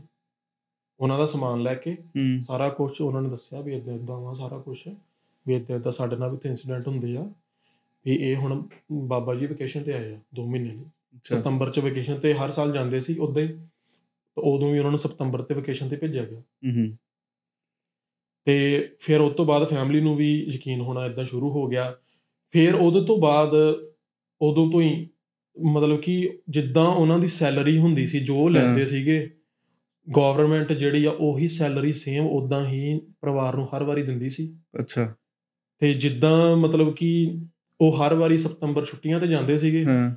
ਗਵਰਨਮੈਂਟ ਜਿਹੜੀ ਆ ਸੀਟ ਬੁੱਕ ਕਰਕੇ ਰਿਜ਼ਰਵ ਕਰਕੇ ਸੀਟ ਅੱਛਾ। ਉਦਾਂ ਹੀ ਉਹਨਾਂ ਨੂੰ ਮਤਲਬ ਕਿ ਦੋ ਦੋ ਤਿੰਨ ਮਿਲਟਰੀ ਦੇ ਬੰਦੇ ਨਾਲ ਜਾਂਦੇ ਸੀਗੇ। ਉਹਨਾਂ ਦਾ ਸਮਾਨ ਲੈ ਕੇ। ਸੀਟ ਬੁੱਕ ਹੁੰਦੀ ਖਾਲੀ ਸੀਟ ਤੇ ਉਹਨਾਂ ਦੇ ਘਰ ਤੱਕ ਜਾ ਕੇ ਸਮਾਨ ਰੱਖ ਕੇ ਆਉਣਾ। ਤੇ ਫਿਰ ਉਦਾਂ ਹੀ ਜਦੋਂ ਛੁੱਟੀਆਂ 2 ਮਹੀਨੇ ਦੀ ਖਤਮ ਹੋ ਜਾਣੀ ਉਦਾਂ ਹੀ ਉਹਨਾਂ ਨੂੰ ਵਾਪਸ ਲੈ ਕੇ ਆਉਣਾ। ਵੀ as a living person government ਜਿਹੜੀ ਆ ਉੱਥੋਂ ਦੀ ਮਿਲਟਰੀ ਟ੍ਰੀਟ ਕਰਦੀ ਸੀਗੀ। ਵੀ ਐਕਚੁਅਲ ਚ ਹੀ ਆ ਲਿਵਿੰਗ ਪਰਸਨ ਨੇ। ਤੇ ਇਹ ਹਾਲੇ ਤੱਕ ਏਦਾਂ ਹੀ ਹੁੰਦਾ। ਦੱਸਦਾ ਮੈਂ ਵੀ ਅੱਗੇ। ਤੇ ਜਦੋਂ ਉਹ ਆ ਜਾਂਦੇ ਸੀ ਨਾ ਵਕੇਸ਼ਨ ਤੇ ਹੂੰ। 2 ਮਹੀਨੇ ਦੀ ਛੁੱਟੀ ਹੁੰਦੀ ਸੀ। ਉਦੋਂ ਜਿਹੜੇ ਉੱਥੋਂ ਦੇ ਮਿਲਟਰੀ ਵਾਲੇ ਸੀ ਨਾ ਉਹ 2 ਮਹੀਨੇ ਜਿਹੜਾ ਸੀਗਾ ਉੱਥੇ ਬਾਰਡਰ ਤੇ ਹਾਈ ਅਲਰਟ ਕਰ ਦਿੰਦੇ ਸੀ। ਵੀ ਹੁਣ ਸਾਨੂੰ ਧਿਆਨ ਜ਼ਿਆਦਾ ਰੱਖਣਾ ਪੈਣਾ। ਕਿਉਂਕਿ ਜਿਹੜਾ ਸਾਡਾ ਧਿਆਨ ਰੱਖਦਾ ਸੀ ਉਹ ਛੁੱਟੀ ਤੇ ਗਿਆ ਹੋਇਆ।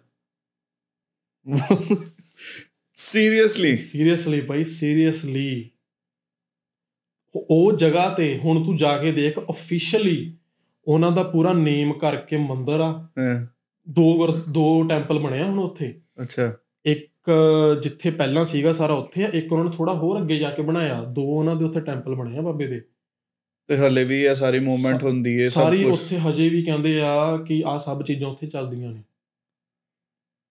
ਮਤਲਬ ਗਵਰਨਮੈਂਟ ਵੀ ਵਿਸ਼ਵਾਸ ਕਰ ਰਹੀ ਹੈ ਚੀਜ਼ ਨੂੰ ਜਾਂ ਮਤਲਬ ਉੱਥੋਂ ਦੇ ਚਾਈਨੀਜ਼ ਲੋਕੀ ਵੀ ਵਿਸ਼ਵਾਸ ਕਰ ਰਹੇ ਨੇ ਜਿਹੜੇ ਮਤਲਬ ਦੂਸਰੀ। ਪੋਸਟ ਤੇ ਉੱਥੇ ਉਹ ਜਿਹੜਾ ਮੰਦਿਰ ਹੈ ਨਾ ਉੱਥੇ ਹਜੇ ਵੀ ਹਜ਼ਾਰਾਂ ਲੋਕੀ ਆਉਂਦੇ ਆ। ਹਾਂ? ਮੱਥਾ ਟੇਕਣ। ਜਿਹੜੇ ਹੁਣ ਮਿਲਟਰੀ ਵਾਲੇ ਆ ਉਹ ਤਾਂ। ਜਾਂਦੇ ਹੀ ਜਾਂਦੇ ਆ। ਉਹ ਤਾਂ ਪੂਰਾ ਉਹਨਾਂ ਨੂੰ ਪਤਾ ਆ ਚੀਜ਼ ਹੈਗੀ ਆ।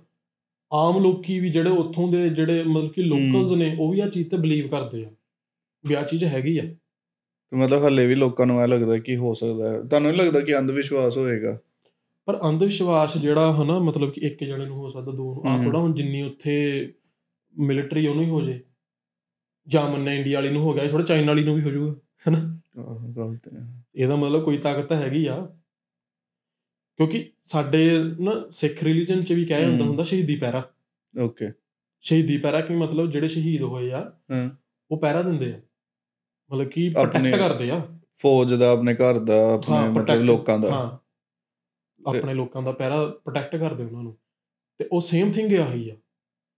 ਓਕੇ ਓਕੇ ਇਦਾਂ ਹੀ ਉਹ ਜਿੱਥੇ ਸੀਗੇ ਜਿਹੜੀ ਚੀਜ਼ ਉਹ ਕਰਦੇ। ਪਏ ਉਹ ਹਜੇ ਵੀ ਉਹੀ ਚੀਜ਼ ਕਰਦੇ ਪਏ ਆ। ਬਟ ਗਵਰਨਮੈਂਟ ਨੇ ਉਹਨਾਂ ਨੂੰ ਜਦੋਂ ਜਿਹੜੇ ਹਿਸਾਬ ਨਾਲ ਰਿਟਾਇਰਮੈਂਟ ਬਣਦੀ ਸੀ ਨਾ ਹਾਂ। 2006 ਚ ਰਿਟਾਇਰਮੈਂਟ ਦੇਤੀ ਸੀ ਉਹਨਾਂ ਨੂੰ। ਅੱਛਾ। ਜਿੱਦਾਂ ਬਣਦੀ ਸੀਗੀ। ਮਤਲਬ ਪੂਰੇ ਸਨਮਾਨ ਨਾਲ ਪੂਰੇ ਰਿਟਾਇਰਮੈਂਟ ਸਨਮਾਨ ਨਾਲ ਕੀਤਾ ਰਿਟਾਇਰਮੈਂਟ ਉਹਨਾਂ ਦੀ ਪੂਰੀ ਹੋਈ ਆ। ਜੋ ਫੈਮਿਲੀ ਨੂੰ ਪੈਸੇ ਬਣਦੇ ਸੀ। ਉਹ ਵੀ ਦਿੱਤੇ ਆ। ਹੁਣ ਆਈ ਥਿੰਕ ਨਹੀਂ ਗਵਰਨਮੈਂਟ ਦਿੰਦੀ ਕੁਛ ਕਿਉਂਕਿ ਰਿਟਾਇਰਮੈਂਟ ਹੋ ਗਈ ਹੋਈ ਆ ਜਾਂ ਮੇ ਵੀ ਰਿਟਾਇਰਮੈਂਟ ਦੇ ਪੈਸੇ ਹੁੰਦੇ ਹੋਣਗੇ। ਬਟ ਜਿਵੇਂ ਸੈਲਰੀ ਵਗੈਰਾ ਉਹ ਨਹੀਂ ਹੁੰਦੀ ਹੁਣ। ਤੇ ਕਦੀ ਉਹਨਾਂ ਦੀ ਫੈਮਿਲੀ ਨੇ ਕੁਝ ਗੱਲਬਾਤ ਕੀਤੀ ਹੈ ਚੀਜ਼ ਬਾਰੇ? ਮੈਂ ਇੱਕ ਦੇਖੀ ਆ ਵੀਡੀਓ ਉਹਨਾਂ ਦੀ ਉਹਨਾਂ ਦੀ ਫੈਮਿਲੀ ਨੇ ਵੀ ਕਿਤੇ ਇੰਟਰਵਿਊ ਦਿੱਤੀ ਸੀਗੀ। ਹਾਂ। ਤੇ ਉਹਨਾਂ ਕੋਲ ਵੀ ਕਾਫੀ ਉਹਨਾਂ ਦੀ ਚੀਜ਼ਾਂ ਹੈਗੀਆਂ ਨੇ ਉਹਨਾਂ ਨੇ ਪ੍ਰੋਪਰ ਆਪਣੇ ਘਰ 'ਚ ਹੀ ਕਮਰਾ ਬਣਾਇਆ ਹੋਇਆ ਉਹਨਾਂ ਦਾ। ਹਾਂ। ਤੇ ਜਿੱਥੇ ਉਹਨਾਂ ਦੀ ਯੂਨੀਫਾਰਮ ਸ਼ੂਜ਼ ਵਗੈਰਾ ਸਭ ਚੀਜ਼ਾਂ ਲਾਈਆਂ ਹੋਈਆਂ। ਤੇ ਲੋਕੀ ਉੱਥੇ ਵੀ ਜਾਂਦੇ ਹੀ ਹੋਣੇ ਲੋਕੀ ਜਾਂਦੇ ਆ? ਹਾਂ। ਤੇ ਉਹਨਾਂ ਦਾ ਜਿਹੜਾ ਰੀਅਲ ਬ੍ਰਦਰ ਆ ਉਹ ਹਜੇ ਵੀ ਜਿੰਦਾ ਵਾ। ਹੈਗਾ। ਹਜੇ ਵੀ। ਤੇ ਉਹਦੀ ਉਹ ਮੈਂ ਇੰਟਰਵਿਊ ਦੇਖੀ ਸੀ ਉਹਨਾਂ ਦੀ। ਤੇ ਉਹਨਾਂ ਦੇ ਨਾਲ ਸ਼ਾਇਦ ਭਤੀਜੇ ਸੀਗੇ। ਹਾਂ। ਤੇ ਵੀ ਮਤਲਬ ਕਿ ਪੂਰਾ ਉਹਨਾਂ ਨੂੰ ਵੀ ਵਿਸ਼ਵਾਸ ਹੈਗਾ ਵਾ। ਕਈ ਇਵਨਸ ਫੇਮਸ ਜਿਹੜੇ ਕਈ ਬਾਬੇ ਆ ਉਹ ਵੀ ਉੱਥੇ ਟੈਂਪਲ ਤੇ ਹੋ ਕੇ ਆਏ ਆ। ਉਹਨਾਂ ਦੇ ਉੱਥੇ ਟੈਂਪਲ ਤੇ। ਐਜ਼ ਅ ਸ਼ਰਧਾਂਜਲੀ ਦੇ ਐਜ਼ ਕੇ ਅ ਸ਼ਰਧਾਂਜਲੀ ਆ। ਤੇ ਮਤਲਬ ਕਿ ਯਾਰ ਇਹ ਜਿਹੜੀ ਚੀਜ਼ਾਂ ਹੁੰਦੀਆਂ ਰੀਅਲ ਨੇ। ਕਿਉਂਕਿ ਜਿਹੜਾ ਸ਼ਹੀਦੀ ਪਹਿਰਾ ਵਾ ਉਹ। ਰੀਅਲ ਮੰਨਿਆ ਜਾਂਦਾ। ਤੇ ਹੁਣ ਜਿਵੇਂ ਯਾਰ ਆਪਾਂ ਦੇਖੀਏ ਕਈ ਹੁਣ ਆਪਣੇ ਸਿੱਖ ਧਰਮ ਨੂੰ ਜਾਂ ਪੰਜਾਬੀਆਂ ਨੂੰ। ਹਨਾ ਵੀ ਟੈਰਰਿਸਟ ਵਗੈਰਾ ਕਹੀ ਜਾਣਗੇ ਹਨਾ। ਵੀ ਆ ਖਾਲਿਸਤਾਨੀ ਨੇ ਟੈਰਰਿਸਟ ਨੇ ਹਨਾ? ਯਾਰ ਉਹਨਾਂ ਨੂੰ ਕੀ ਪਤਾ ਵੀ ਇਹ ਤਾਂ ਬੰਦੇ ਜਿਹੜੇ ਆ ਵੀ ਜਿੰਦੇ ਹੋਏ ਤਾਂ ਚਲੋ ਸੀਗੇ ਬਾਰਡਰ ਤੇ ਬਈ ਮਰਨ ਤੋਂ ਬਾਅਦ ਵੀ ਬਾਰਡਰ ਤੇ ਰਾਖੀ ਕਰੀ ਜਾਂਦੇ ਆ ਹਨਾ? ਰਾਈਟ ਸਿਰਫ ਇੱਕ ਲੋਕਾਂ ਦਾ ਮੈਂਟੈਲਿਟੀ ਹੈ ਔਰ it's just a politics game ਕਿ ਮਤਲਬ ਲੋਕਾਂ ਨੂੰ ਬਦਨਾਮ ਕਰਨਾ ਕਿੰਨੇ ਪੰਜਾਬ ਤੋਂ ਕਿੰਨੇ ਸਿੱਖ ਰੈਜੀਮੈਂਟ ਤੋਂ ਜਿਨ੍ਹਾਂ ਨੇ ਸ਼ਹੀਦੀਆਂ ਦਿੱਤੀਆਂ ਦੇਸ਼ ਨੂੰ ਆਜ਼ਾਦ ਕਰਾਉਣ ਲਈ ਸ਼ਹੀਦੀਆਂ ਦਿੱਤੀਆਂ। ਉਹੀ ਦੇਸ਼ ਨੂੰ ਆਜ਼ਾਦ ਕਰਾਉਣ ਲਈ ਨਾ ਇੱਕ ਹੋਰ ਬੰਦਾ ਸੀਗਾ, ਸੁਭਾਸ਼ ਚੰਦਰ ਬੋਸ।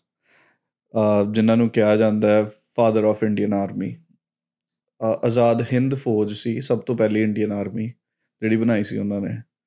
ਐਂਡ ਉਹਨਾਂ ਦੀ ਮੌਤ ਨੂੰ ਲੈ ਕੇ ਨਾ ਅੱਜ ਤੱਕ ਕੋਈ ਕਲੈਰਿਟੀ ਨਹੀਂ ਹੈ ਕਿਸੇ ਨੂੰ ਵੀ। ਬਹੁਤ ਸਾਰੀ ਕਨਸਪੀਰੇਸੀਜ਼ ਨੇ। ਕਈ ਵਾਰੀ ਮਤਲਬ ਸਰਕਾਰ ਨੇ ਕੋਸ਼ਿਸ਼ ਕੀਤੀ ਕਿ ਇਹ ਚੀਜ਼ਾਂ ਨੂੰ ਸੋਲਵ ਕਰ ਸਕੀਏ ਬਟ ਕੁਝ ਹੋਇਆ ਨਹੀਂ ਹੈ ਹੁਣ ਇੱਕ ਬਹੁਤ ਤਗੜੀ ਸਟੋਰੀ ਹੈ ਹੁਣ ਨੇਤਾ ਜੀ ਬੋਲਦੇ ਸੀਗੇ ਉਹਨਾਂ ਨੂੰ। ਹੂੰ। ਵੈਲ ਵੈਲ ਐਜੂਕੇਟਿਡ ਪਰਸਨ ਅੱਛਾ। ਪ੍ਰੋਪਰ ਸਕੂਲਿੰਗ ਹੋਈ ਦੀ ਹਨਾ। ਉਹਨਾਂ ਦੀ ਫਰਸਟ ਲੈਂਗੁਏਜ ਇੰਗਲਿਸ਼ ਸੀ। ਜੀ। ਬੰਗਾਲ ਤੋਂ ਸੀਗੇ। ਬਟ ਉਹਨਾਂ ਦੀ ਫਰਸਟ ਲੈਂਗੁਏਜ ਇੰਗਲਿਸ਼ ਸੀ ਕਿਉਂਕਿ ਉਹਨਾਂ ਨੇ ਇੰਗਲਿਸ਼ ਸਭ ਤੋਂ ਪਹਿਲੀ ਲੈਂਗੁਏਜ ਸਿੱਖੀ ਉਹਦੇ ਬਾਅਦ ਜਾ ਕੇ ਬੰਗਾਲੀ ਸਿੱਖੀ। ਉਹ ਉਹਦੇ ਬਾਅਦ ਹਿੰਦੀ। ਠੀਕ ਹੈ ਹੁਣ ਜਿਹੜਾ ਉਹਨਾਂ ਦਾ ਰੋਲ ਸੀਗਾ ਨਾ ਉਹ ਸੀਗਾ ਕਿ ਕਈ ਕਹਿੰਦੇ ਨੇ ਕਿ ਹਾਂ ਵੀ ਗਾਂਧੀ ਨੇ ਛੁਡਾਇਆ ਇੰਡੀਆ ਆਜ਼ਾਦ ਕਰਾਇਆ। ਬਟ ਕਈ ਲੋਕੀ ਇਹ ਮੰਨਦੇ ਨੇ ਕਿ ਹਾਂ ਵੀ ਸੁਭਾਸ਼ ਚੰਦਰ ਬੋਸ ਦੇ ਡਰਾਵੇ ਦੀ ਵਜ੍ਹਾ ਨਾਲ ਨਾ ਕਿ ਹਾਂ ਵੀ ਇਹਨਾਂ ਨੇ ਅਟੈਕ ਕਰ ਦੇਣਾ ਬ੍ਰਿਟਿਸ਼ ਆਰਮੀ ਤੇ। ਤਾਂ ਭੱਜ ਗਏ ਸੀ। ਤਾਂ ਭੱਜ ਗਏ ਹੂੰ ਬਟ ਉਹਨਾਂ ਨੂੰ ਉਸ ਚੀਜ਼ ਦਾ ਡਿਊ ਨਹੀਂ ਕਦੀ ਮਿਲਿਆ ਠੀਕ ਹੈ। ਹੁਣ ਕੀ ਹੋਇਆ ਕਿ ਜਦੋਂ ਸਾਨੂੰ ਇੰਡੀਪੈਂਡੈਂਸ ਦੀ ਲੜਾਈ ਲੜ ਰਹੇ ਸੀ ਨਾ ਅਸੀਂ ਤੇ ਉਦੋਂ ਸੁਭਾਸ਼ ਚੰਦਰ ਬੋਸ ਜੀ ਨੇ ਕਿਹਾ ਸੀਗਾ ਕਿ ਹਮੇਸ਼ਾ ਹਥਿਆਰਾਂ ਨਾਲ ਲੜਾਈ ਜਿੱਤੀ ਜਾਂਦੀ ਹੈ। ਕਿਉਂਕਿ ਗਾਂਧੀ ਹੋਰੀ ਕੀ ਕਹਿੰਦੇ ਸੀਗੇ ਕਿ ਹਾਂ ਵੀ ਨਾਨ ਵਾਇਲੈਂਸ ਕਰਕੇ ਆਪਾਂ ਪ੍ਰੋਟੈਸਟ ਕਰਾਂਗੇ ਇਹ ਉਹ ਤੇ ਉਹਦੇ ਨਾਲ। ਆਜ਼ਾਦੀ ਮਿਲ ਜੂਗੀ। ਬਟ ਜਿਹੜਾ ਬੈਕ ਐਂਡ ਤੇ ਜੋ ਕੰਮ ਕਰ ਰਹੇ ਸੀ ਨਾ ਜਿਹੜਾ ਪ੍ਰੈਸ਼ਰ ਪਾ ਰਹੇ ਸੀਗੇ ਉਹ ਨੇਤਾ ਜੀ ਸੀਗੇ। ਡਰਨ ਵਾਲੀ ਜਿੱਤੀ ਜਾਂਦੀ ਹੁੰਦੀ ਆ। ਹੂੰ। ਠੀਕ ਹੈ। ਤੇ ਉਹਨਾਂ ਨੂੰ ਕੀ ਕੀਤਾ?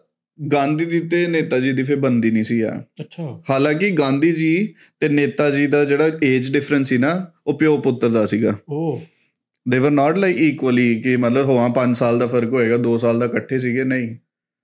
ਕਾਫੀ ਏਜ ਡਿਫਰੈਂਸ ਸੀਗਾ। ਆਬਵੀਅਸਲੀ ਆਈਡੀਓਲੋਜੀ ਵੀ ਚੇਂਜ ਹੋਏਗੀ ਜਿੱਦਾਂ ਭਗਤ ਸਿੰਘ ਦੀ ਸੀਗੀ ਤੇ ਗਾਂਧੀ ਦੀ ਸੀਗੀ ਰਾਈਟ ਤੇ ਹੁਣ ਕੀ ਕਰਦੇ ਨੇ ਕਿ ਇਹਨਾਂ ਨੇ ਆਪਣੀ ਫੌਜ ਬਣਾਉਣੀ ਸ਼ੁਰੂ ਕੀਤੀ ਆਜ਼ਾਦ ਹਿੰਦ ਫੌਜ। ਉਹ ਬਣਾਉਣ ਲਈ ਕਿਉਂਕਿ ਇੰਡੀਆ ਦਾ ਸਪੋਰਟ ਨਹੀਂ ਕਰ ਰਿਹਾ ਸੀਗਾ ਇਹ ਚੀਜ਼ ਨੂੰ। ਠੀਕ ਹੈ ਆਬਵੀਅਸਲੀ ਇਹ ਸਾਈਡ ਤੇ ਜਾ ਕੇ ਆਪਣੇ ਵੱਲੋਂ ਇੱਕ ਆਰਮੀ ਬਣਾਉਣੀ ਚਾਹੁੰਦੇ ਸੀ ਕਿਉਂਕਿ। ਆਪਣਾ ਆਜ਼ਾਦੀ ਤੋਂ ਕਿੰਨੇ ਕ ਟਾਈਮ ਪਹਿਲਾਂ ਦੀ ਗੱਲ ਆ?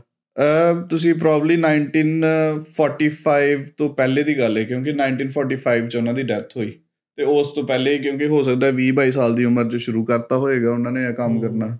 ਰਾਈਟ ਜਿੱਦਾਂ ਸਰਦਾਰ ਭਗਤ ਸਿੰਘ ਜੀ ਨੇ ਕੀਤਾ ਸੀਗਾ। ਬਹੁਤ ਸਾਰੇ ਫਰੀडम ਫਾਈਟਰ ਸੀਗੇ ਤੇ ਉਹਨਾਂ ਦੇ ਵਿੱਚੋਂ ਇੱਕ ਨੇਤਾ ਜੀ ਵੀ ਸੀਗੇ ਜਿਹੜੇ ਮਤਲਬ ਬੰਗਾਲ ਤੋਂ ਉੱਠ ਕੇ ਸ਼ੁਰੂ ਹੋਏ ਜਿਨ੍ਹਾਂ ਨੂੰ ਆਜ਼ਾਦੀ ਚਾਹੀਦੀ ਸੀ।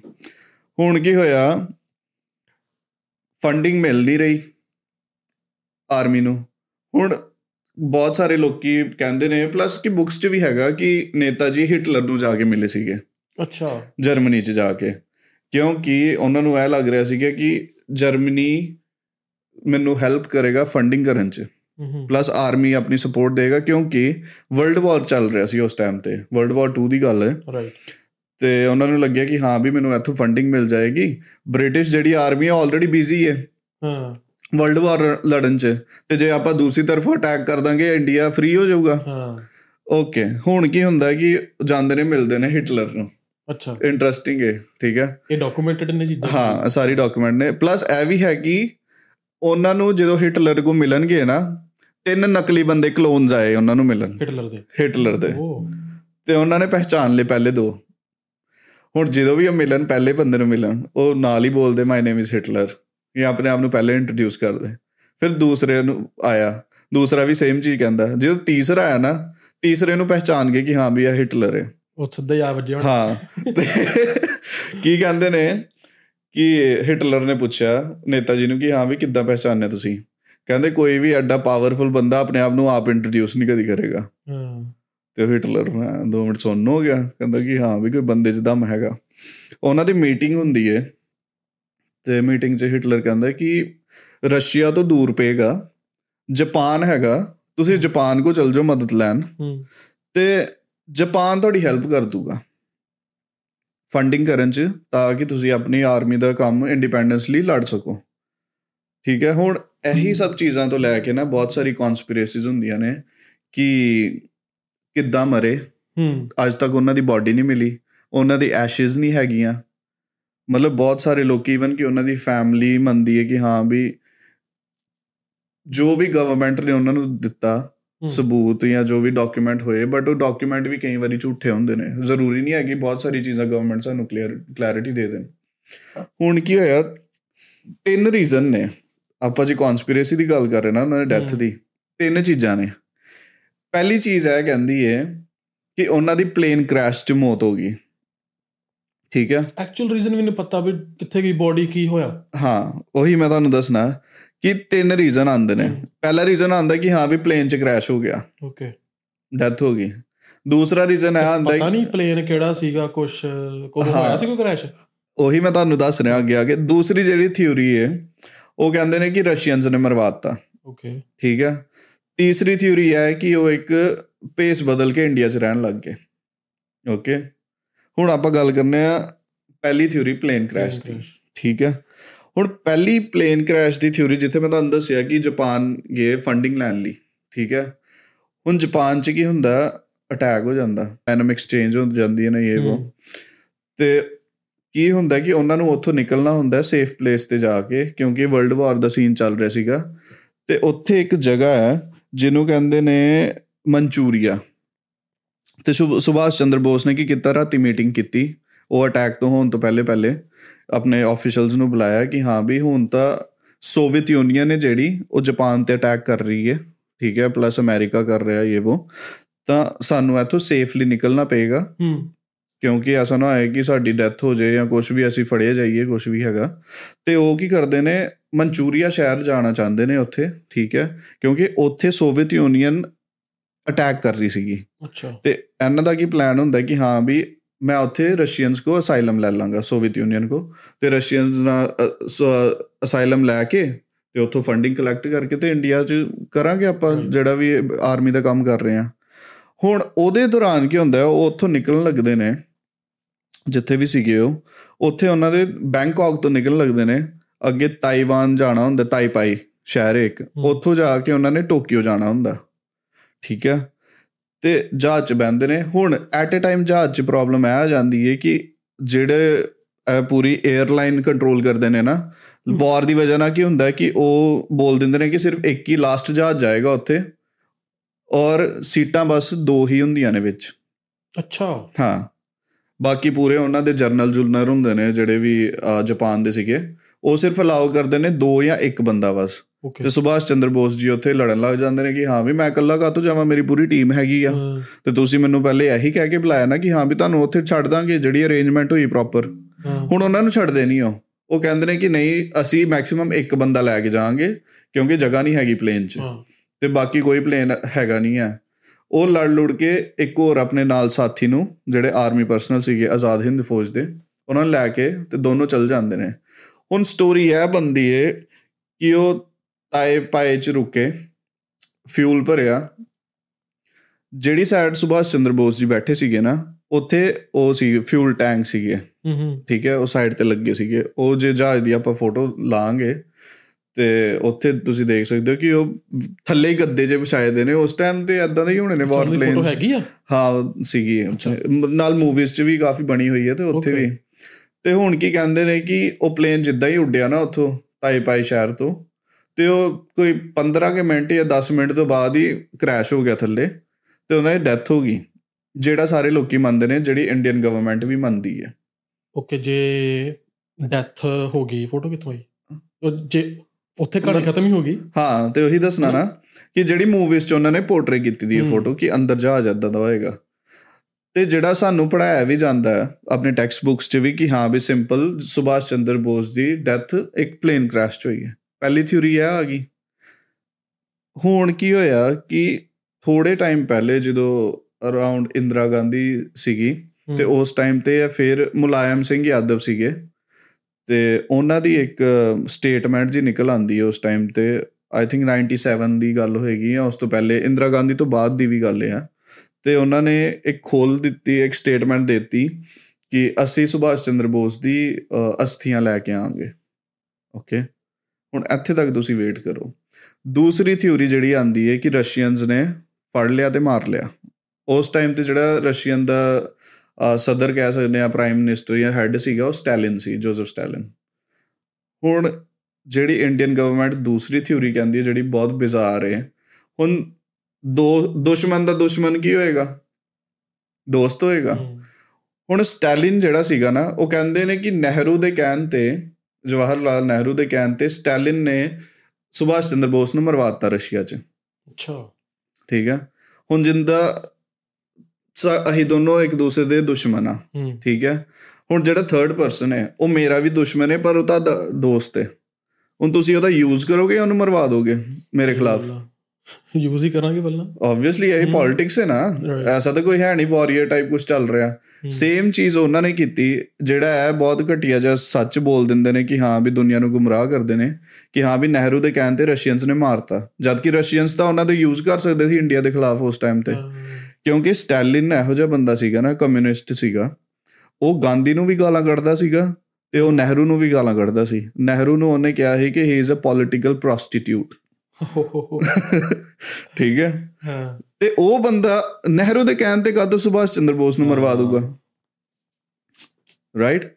ਹੁਣ ਤੀਸਰੀ ਜਿਹੜੀ ਥਿਊਰੀ ਆਂਦੀ ਹੈ ਉਹ ਆਂਦੀ ਹੈ ਕਿ ਇੱਕ ਬੰਦਾ ਪੇਸ ਬਦਲ ਕੇ ਯੂਪੀ ਚ ਅਯੋਧਿਆ ਚ ਰਹਿੰਦਾ ਐਜ਼ ਬਾਬਾ ਬਣ ਕੇ। ਉਹ ਵਾਹ ਹਾਂ। ਹਜੇ ਤੱਕ? ਨਹੀਂ ਨਹੀਂ। ਹੁਣ ਕੀ ਹੋਇਆ ਕਿ ਜਦੋਂ ਉਹਨਾਂ ਦੀ ਡੈਥ ਹੋਈ ਪਲੇਨ ਕ੍ਰੈਸ਼ ਤੋਂ ਬਾਅਦ ਉਹਦੇ ਬਾਅਦ ਕੀ ਹੋਇਆ ਇੱਕ ਕਮਿਸ਼ਨ ਬਣੀ ਜਿਹੜੀ ਕਮਿਸ਼ਨ ਨੂੰ ਕਿਹਾ ਗਿਆ ਸ਼ਾਹ ਨਵਾਜ਼ ਕਮਿਸ਼ਨ ਜਿਹੜੀ ਜਿਨ੍ਹਾਂ ਨੇ ਉਹ ਟੈਸਟ ਕਰਨੇ ਸੀਗੇ ਵੈਰੀਫਾਈ ਕਰਨੀ ਸੀਗੀ ਨਿਊਜ਼ ਹੁਣ ਸ਼ਾਹ ਨਵਾਜ਼ ਜਿਹੜਾ ਸੀਗਾ ਨਾ ਉਹ ਆਜ਼ਾਦ ਹਿੰਦ ਫੌਜ ਦਾ ਹੀ ਮੈਂਬਰ ਸੀ। ਤੇ ਗਵਰਨਮੈਂਟ ਨੇ ਕਿਹਾ ਕਿ ਇੰਨਾ ਪ੍ਰੈਸ਼ਰ ਪੈ ਰਿਹਾ ਸਾਨੂੰ ਉਸ ਟਾਈਮ ਤੇ ਉਹਨਾਂ ਦੀ ਡੈਥ ਹੋਈ ਸੀ 18 ਅਗਸਤ 1945 ਚ ਠੀਕ ਹੂੰ।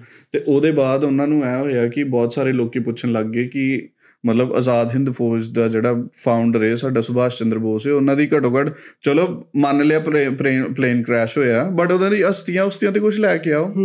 ਹੁਣ ਕਹਿੰਦੇ ਨੇ ਕਿ ਉਹ ਜਾਪਾਨ ਚ ਪਈਆਂ ਨੇ ਇੱਕ ਮੰਦਿਰ ਚ ਉਹਨਾਂ ਨੇ ਟੈਂਪਲ ਜਿਹਾ ਬਣਾਇਆ ਦਾ ਉੱਥੇ ਸ਼ਰਧਾਂਜਲੀ ਦੇ ਕੇ ਤੇ ਸੁਭਾਸ਼ ਚੰਦਰ ਬੋਸ ਦੀਆਂ ਅਸਥੀਆਂ ਉੱਥੇ ਰੱਖਤੀਆਂ ਹੋਈਆਂ ਨੇ। ਨਹੀਂ ਉਹ ਕੀ ਜਿਹੜਾ ਟੈਂਪਲ ਬਣਾਇਆ ਆਪਣੇ ਇੰਡੀਆ ਵਾਲਿਆਂ ਨੇ ਬਣਾਇਆ? ਨਹੀਂ ਨਹੀਂ ਨਹੀਂ ਜਾਪਾਨ ਨਹੀਂ ਉੱਥੇ। ਅੱਛਾ। ਹਾਂ ਤੇ ਹੁਣ ਕੀ ਹੋਇਆ ਸ਼ਾਹ ਨਵਾਜ਼ ਕਮਿਸ਼ਨ ਬੰਦੀ ਹੂੰ।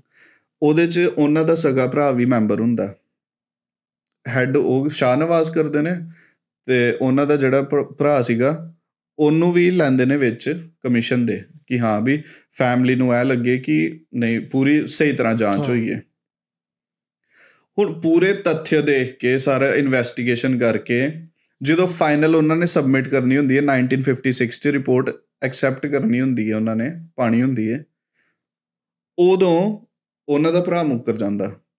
ਕਹਿੰਦਾ ਕਿ ਇਹ ਬੰਦੇ ਨੇ ਅਹ, ਸ਼ਾਹਨਵਾਜ਼ ਨੇ ਇਨਵੈਸਟੀਗੇਸ਼ਨ ਸਹੀ ਨਹੀਂ ਕੀਤੀ। ਹੂੰ ਪਹਿਲੀ ਇਨਵੈਸਟੀਗੇਸ਼ਨ ਜਿਹੜੀ ਹੋਈ। ਕਹਿੰਦਾ ਕਿ ਨਹਿਰੂ ਦੇ ਕਹਿਣ ਤੇ ਸ਼ਾਹਨਵਾਜ਼ ਨੇ ਉਹਦਾ ਨਹਿਰੂ ਨੇ ਮਾਈਂਡ ਬਣਾ ਦਿੱਤਾ ਹੋਇਆ ਕਿ ਹਾਂ ਵੀ ਇਹ ਬੰਦਾ ਪਲੇਨ ਕ੍ਰੈਸ਼ 'ਚ ਮਰਿਆ ਤੇ ਇਹਨੂੰ ਸਾਰੀ ਦੁਨੀਆ ਨੂੰ ਬਸ ਇਹੀ ਦੱਸੋ ਕਿ ਪਲੇਨ ਕ੍ਰੈਸ਼ 'ਚ ਮਰਿਆ। ਅੱਛਾ।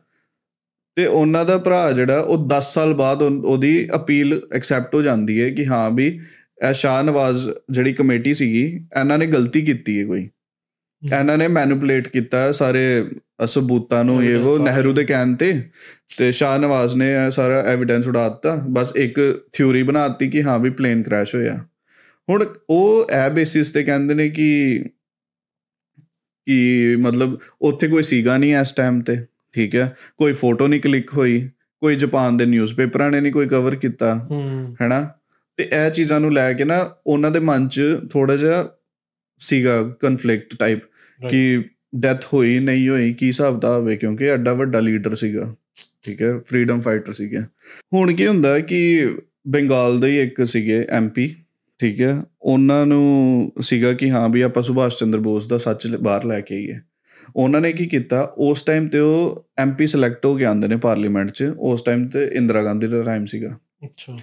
350 ਐਮਪੀਸ ਦੇ ਸਾਈਨ ਕਰਵਾ ਕੇ ਉਹ ਕਹਿੰਦੇ ਨੇ ਕਿ ਇਹ ਵਾਪਸ ਤੋਂ ਖੋਲੋ ਸਾਰਾ ਰਿਕਾਰਡ ਪੁਰਾਣੀ ਕਮਿਸ਼ਨ ਦਾ। ਤੇ ਸਾਨੂੰ ਸੱਚ ਦੱਸੋ ਕਿ ਕੀ ਹੈ। ਉਹਨਾਂ ਦੀ ਫੈਮਿਲੀ ਨੂੰ ਵੀ ਦੱਸੋ ਕਿ ਕੀ ਸੱਚ ਹੈ। ਉਸ ਟਾਈਮ ਤੇ ਬੰਦੀ ਹੈ ਖੋਸਲਾ ਕਮਿਸ਼ਨ ਠੀਕ ਹੈ। ਜਿਹਦੇ ਚ ਸੀਗੇ ਜਸਟਿਸ ਜੀਡੀ ਖੋਸਲਾ ਪਲੱਸ ਇੱਕ ਹੋਰ ਸੀਗੇ ਜਿਨ੍ਹਾਂ ਦਾ ਨਾਮ ਸੀ ਸਮਨ ਗੋਹੂ। ਉਹੀ ਸੀਗੇ ਨਾਲ। ਉਹ ਕੀ ਕਰਦੇ ਨੇ ਇਹ ਪੂਰਾ ਵਾਪਸ ਤੋਂ ਕਮਿਸ਼ਨ ਬੰਦੀ ਹੈ ਸਾਰੀ ਇੰਦਰਾ ਗਾਂਧੀ ਦੇ ਟਾਈਮ ਤੇ। ਹੁਣ ਪਹਿਲੀ ਕਮਿਸ਼ਨ ਨੇ ਕੀ ਕੀਤਾ? ਉਹ ਨਾ ਕਦੀ ਤਾਈਵਾਨ ਗਏ ਸੀਗੇ ਨਾ ਕੁਝ ਉਹਨਾਂ ਨੇ ਬਸ ਪੇਪਰ ਦੇਖੇ ਹਾਂ ਵੀ ਚੱਕ ਕੇ ਤੇ ਸਬਮਿਟ ਕਰਤਾ ਕਿ ਪਲੇਨ ਕ੍ਰੈਸ਼ ਹੋ ਗਿਆ।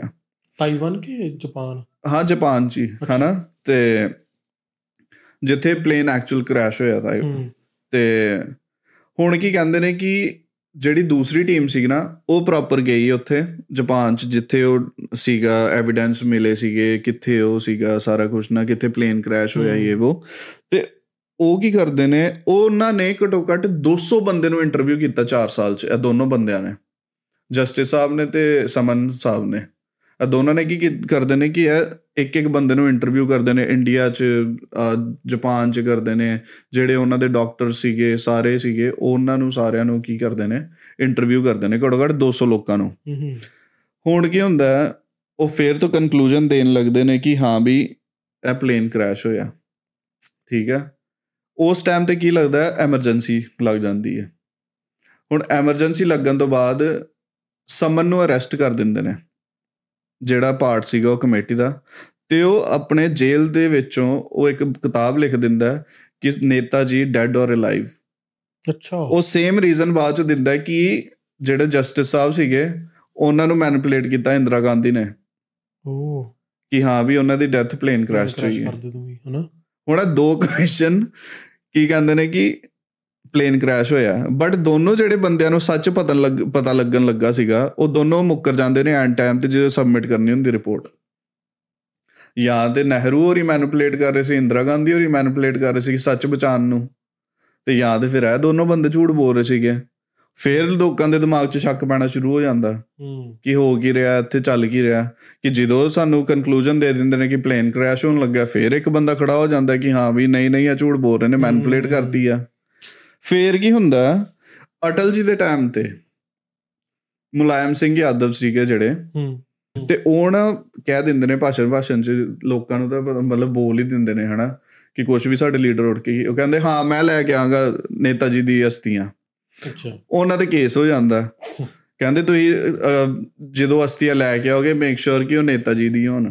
ਉਹ ਉਹਨਾਂ ਤੇ ਕੇਸ ਚੱਲ ਜਾਂਦਾ ਸਾਰਿਆਂ ਤੇ। ਕਮੇਟੀ ਬੁਲਾ ਲੈਂਦੇ ਨੇ ਉਹ। ਹਾਂ। ਹੁਣ ਦੇਖੋ ਤੁਸੀਂ ਤੁਸੀਂ ਲੋਕਾਂ ਦੇ ਸਾਹਮਣੇ ਤਾਂ ਝੂਠ ਬੋਲ ਸਕਦੇ ਹੋ।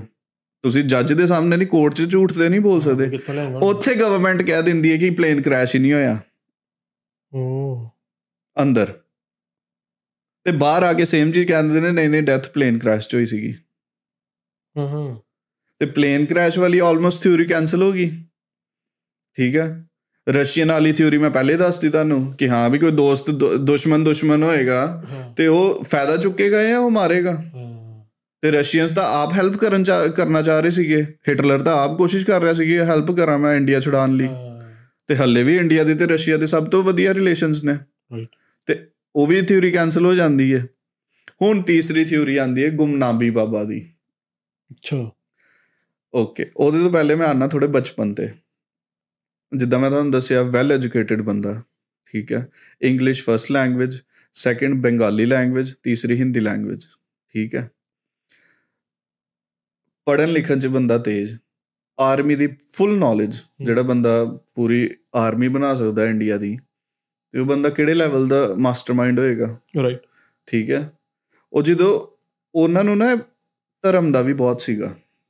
ਉਹਨਾਂ ਦੇ ਵਿੱਚ ਸੀਗਾ ਕਿ ਹਾਂ ਵੀ ਉਹ ਧਾਰਮਿਕ ਗੁਰੂਆਂ ਦੇ ਕੋਲ ਬੈੰਦੇ ਸੀਗੇ। ਉਹਨਾਂ ਨੂੰ ਨੌਲੇਜ ਬਹੁਤ ਸੀਗੀ ਬਚਪਨ। ਤੋਂ ਹੀ।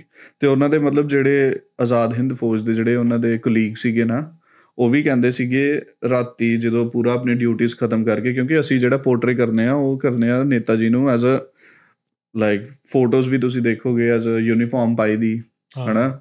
ਟੋਪੀ ਪਾਈ ਦੀ ਪ੍ਰੋਪਰ ਇੱਕ ਆਰਮੀ ਪਰਸਨਲ ਜਿਹੜਾ ਹੁੰਦਾ। ਬਟ ਉਹ ਕਹਿੰਦੇ ਸੀ ਜਦੋਂ ਰਾਤ ਪੈਂਦੀ ਸੀ ਨਾ ਉਹ ਆਪਣਾ ਭਗਵਾ ਕਪੜਾ ਪਾ ਕੇ ਅੱਛਾ। ਤੇ ਪਾਠ ਪੂਜਾ ਕਰਦੇ ਸੀਗੇ। ਉਹ ਹੁਣ ਕਹਿੰਦੇ ਨੇ ਕਿ ਅਯੋਧਿਆ ਦੇ ਵਿੱਚ ਯੂਪੀ ਦੇ ਵਿੱਚ ਇੱਕ ਬੰਦਾ ਸੀਗਾ ਠੀਕ ਹੈ? ਉਹ ਉਹਨੂੰ ਕਹਿੰਦੇ ਨੇ ਕਿ ਉਹਨਾਂ ਦਾ ਨਾਮ ਗੁਮਨਾਮੀ ਬਾਬਾ ਸੀਗਾ। ਉਹਨੂੰ ਭਗਵਾਨ ਜੀ ਵੀ ਕਹਿੰਦੇ ਸੀਗੇ। ਉਹ ਬੰਦੇ ਨੂੰ। ਤੇ ਉਹ ਸੁਭਾਸ਼ ਚੰਦਰ ਬੋਸ ਹੈ। ਅੱਛਾ। ਹੁਣ ਇੱਕ ਆਥਰ ਹੈ ਅਨੁਜ ਧਰ ਕਰਕੇ। ਠੀਕ ਹੈ ਉਹ ਰਣਵੀਰ ਦੇ ਪੋਡਕਾਸਟ ਤੇ ਵੀ ਆਇਆ ਸੀਗਾ। ਅੱਛਾ। ਉਹ ਬੰਦੇ ਨੇ ਵਾਪਸ ਤੋਂ ਇਹ ਟੌਪਿਕ ਸ਼ੁਰੂ ਕਰਤਾ। ਅੱਛਾ। ਸੁਭਾਸ਼ ਚੰਦਰ ਬੋਸ ਜੀ ਦੇ ਡੈਥ ਦਾ। ਅੱਛਾ। ਕਹਿੰਦ ਔਰ ਜਿਨ੍ਹਾਂ ਨੇ ਵੀ ਕੀਤਾ ਨਾ ਹਲੇ ਤੱਕ ਰਿਸਰਚ ਉਹ ਸਿਰਫ ਗਰਾਊਂਡ ਲੈਵਲ ਤੇ ਜਾਂ ਗਵਰਨਮੈਂਟ ਮੈਨੂਪੂਲੇਟਿਵ ਸੀਗਾ। ਹੁਣ ਅਨੁਜ ਨੇ ਕੀ ਕੀਤਾ?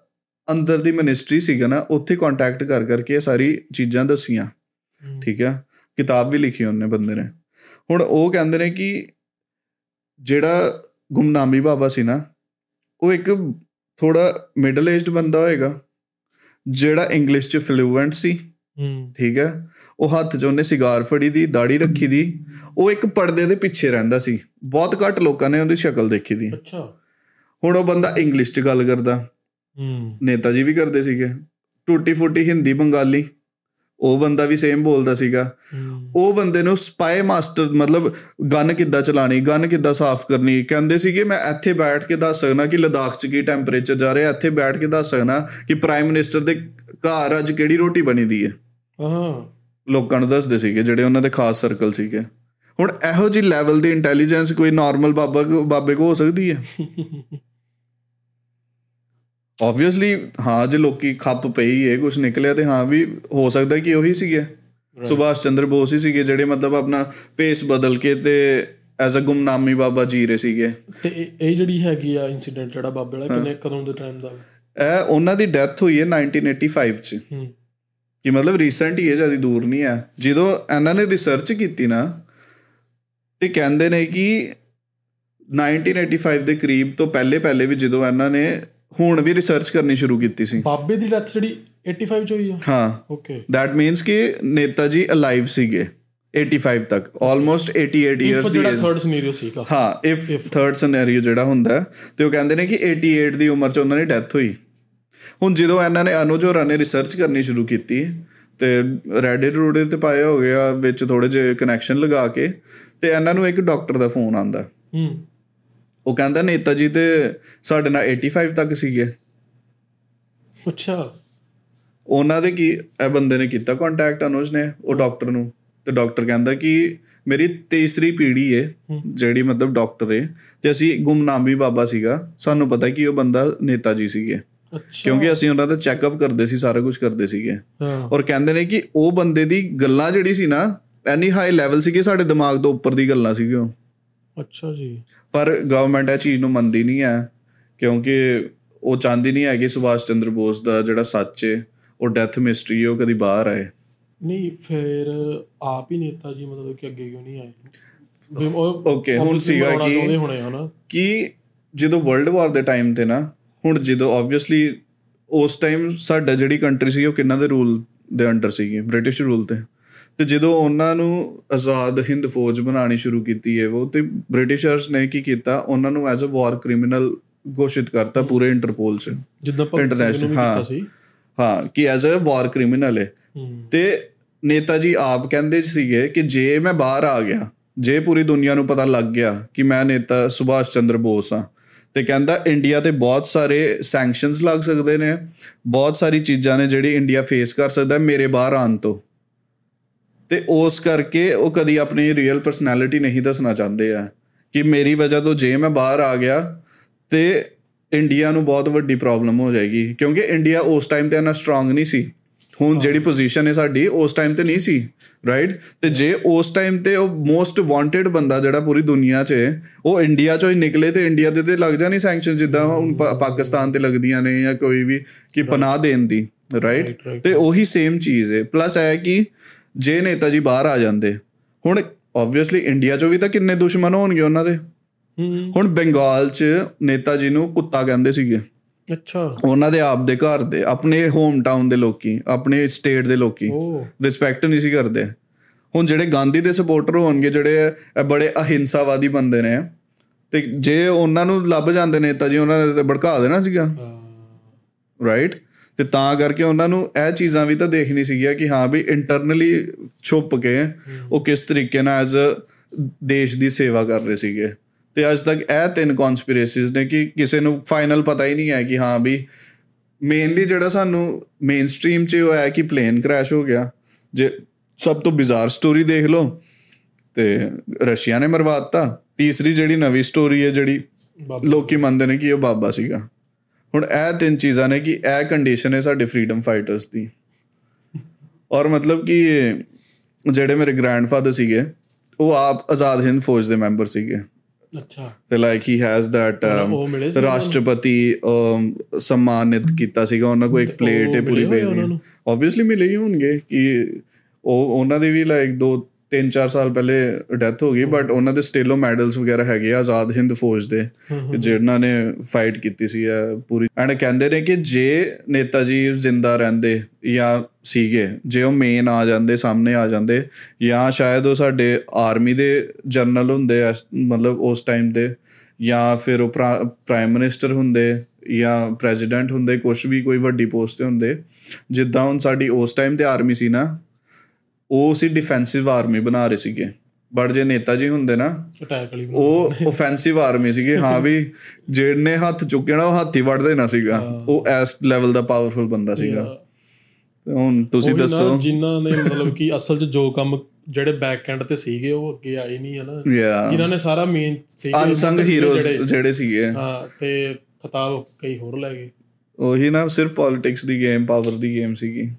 ਤੇ ਇਹਦੇ ਨਾਲ ਹੀ ਸਾਡਾ ਪਹਿਲਾ ਐਪੀਸੋਡ ਫॉर ਅਨਸੋਲਵਡ ਮਿਸਟਰੀਜ਼ ਖਤਮ ਹੁੰਦਾ ਐਂਡ ਤੁਸੀਂ ਦੱਸੋ ਜੇ ਤੁਹਾਨੂੰ ਕੋਈ ਇਹੋ ਜਿਹੀ ਸਟੋਰੀਜ਼ ਚਾਹੀਦੀਆਂ ਨੇ ਜਿਹੜੀ ਆਪਾਂ ਡਿਸਕਸ ਕਰੀਏ ਤੁਸੀਂ ਕਮੈਂਟ 'ਚ ਦੱਸ ਸਕਦੇ ਤੇ ਹੋ ਗਾਂ ਅੱਗੇ ਦੀ ਵੀ ਆਪਾਂ ਇਦਾਂ ਦੇ ਘੈਂਟ ਘੈਂਟ ਹੋਰ ਸਟੋਰੀਆਂ ਲੈ ਕੇ ਆਵਾਂਗੇ ਹੋਰ ਵੀ ਅਸੀਂ ਡਿਫਰੈਂਟ ਤਰੀਕੇ ਦੀਆਂ ਵੀ ਆਪਾਂ ਸੀਰੀਜ਼ ਚਲਾਵਾਂਗੇ I hope you guys will like it thank you and enjoy ਕਰੋ।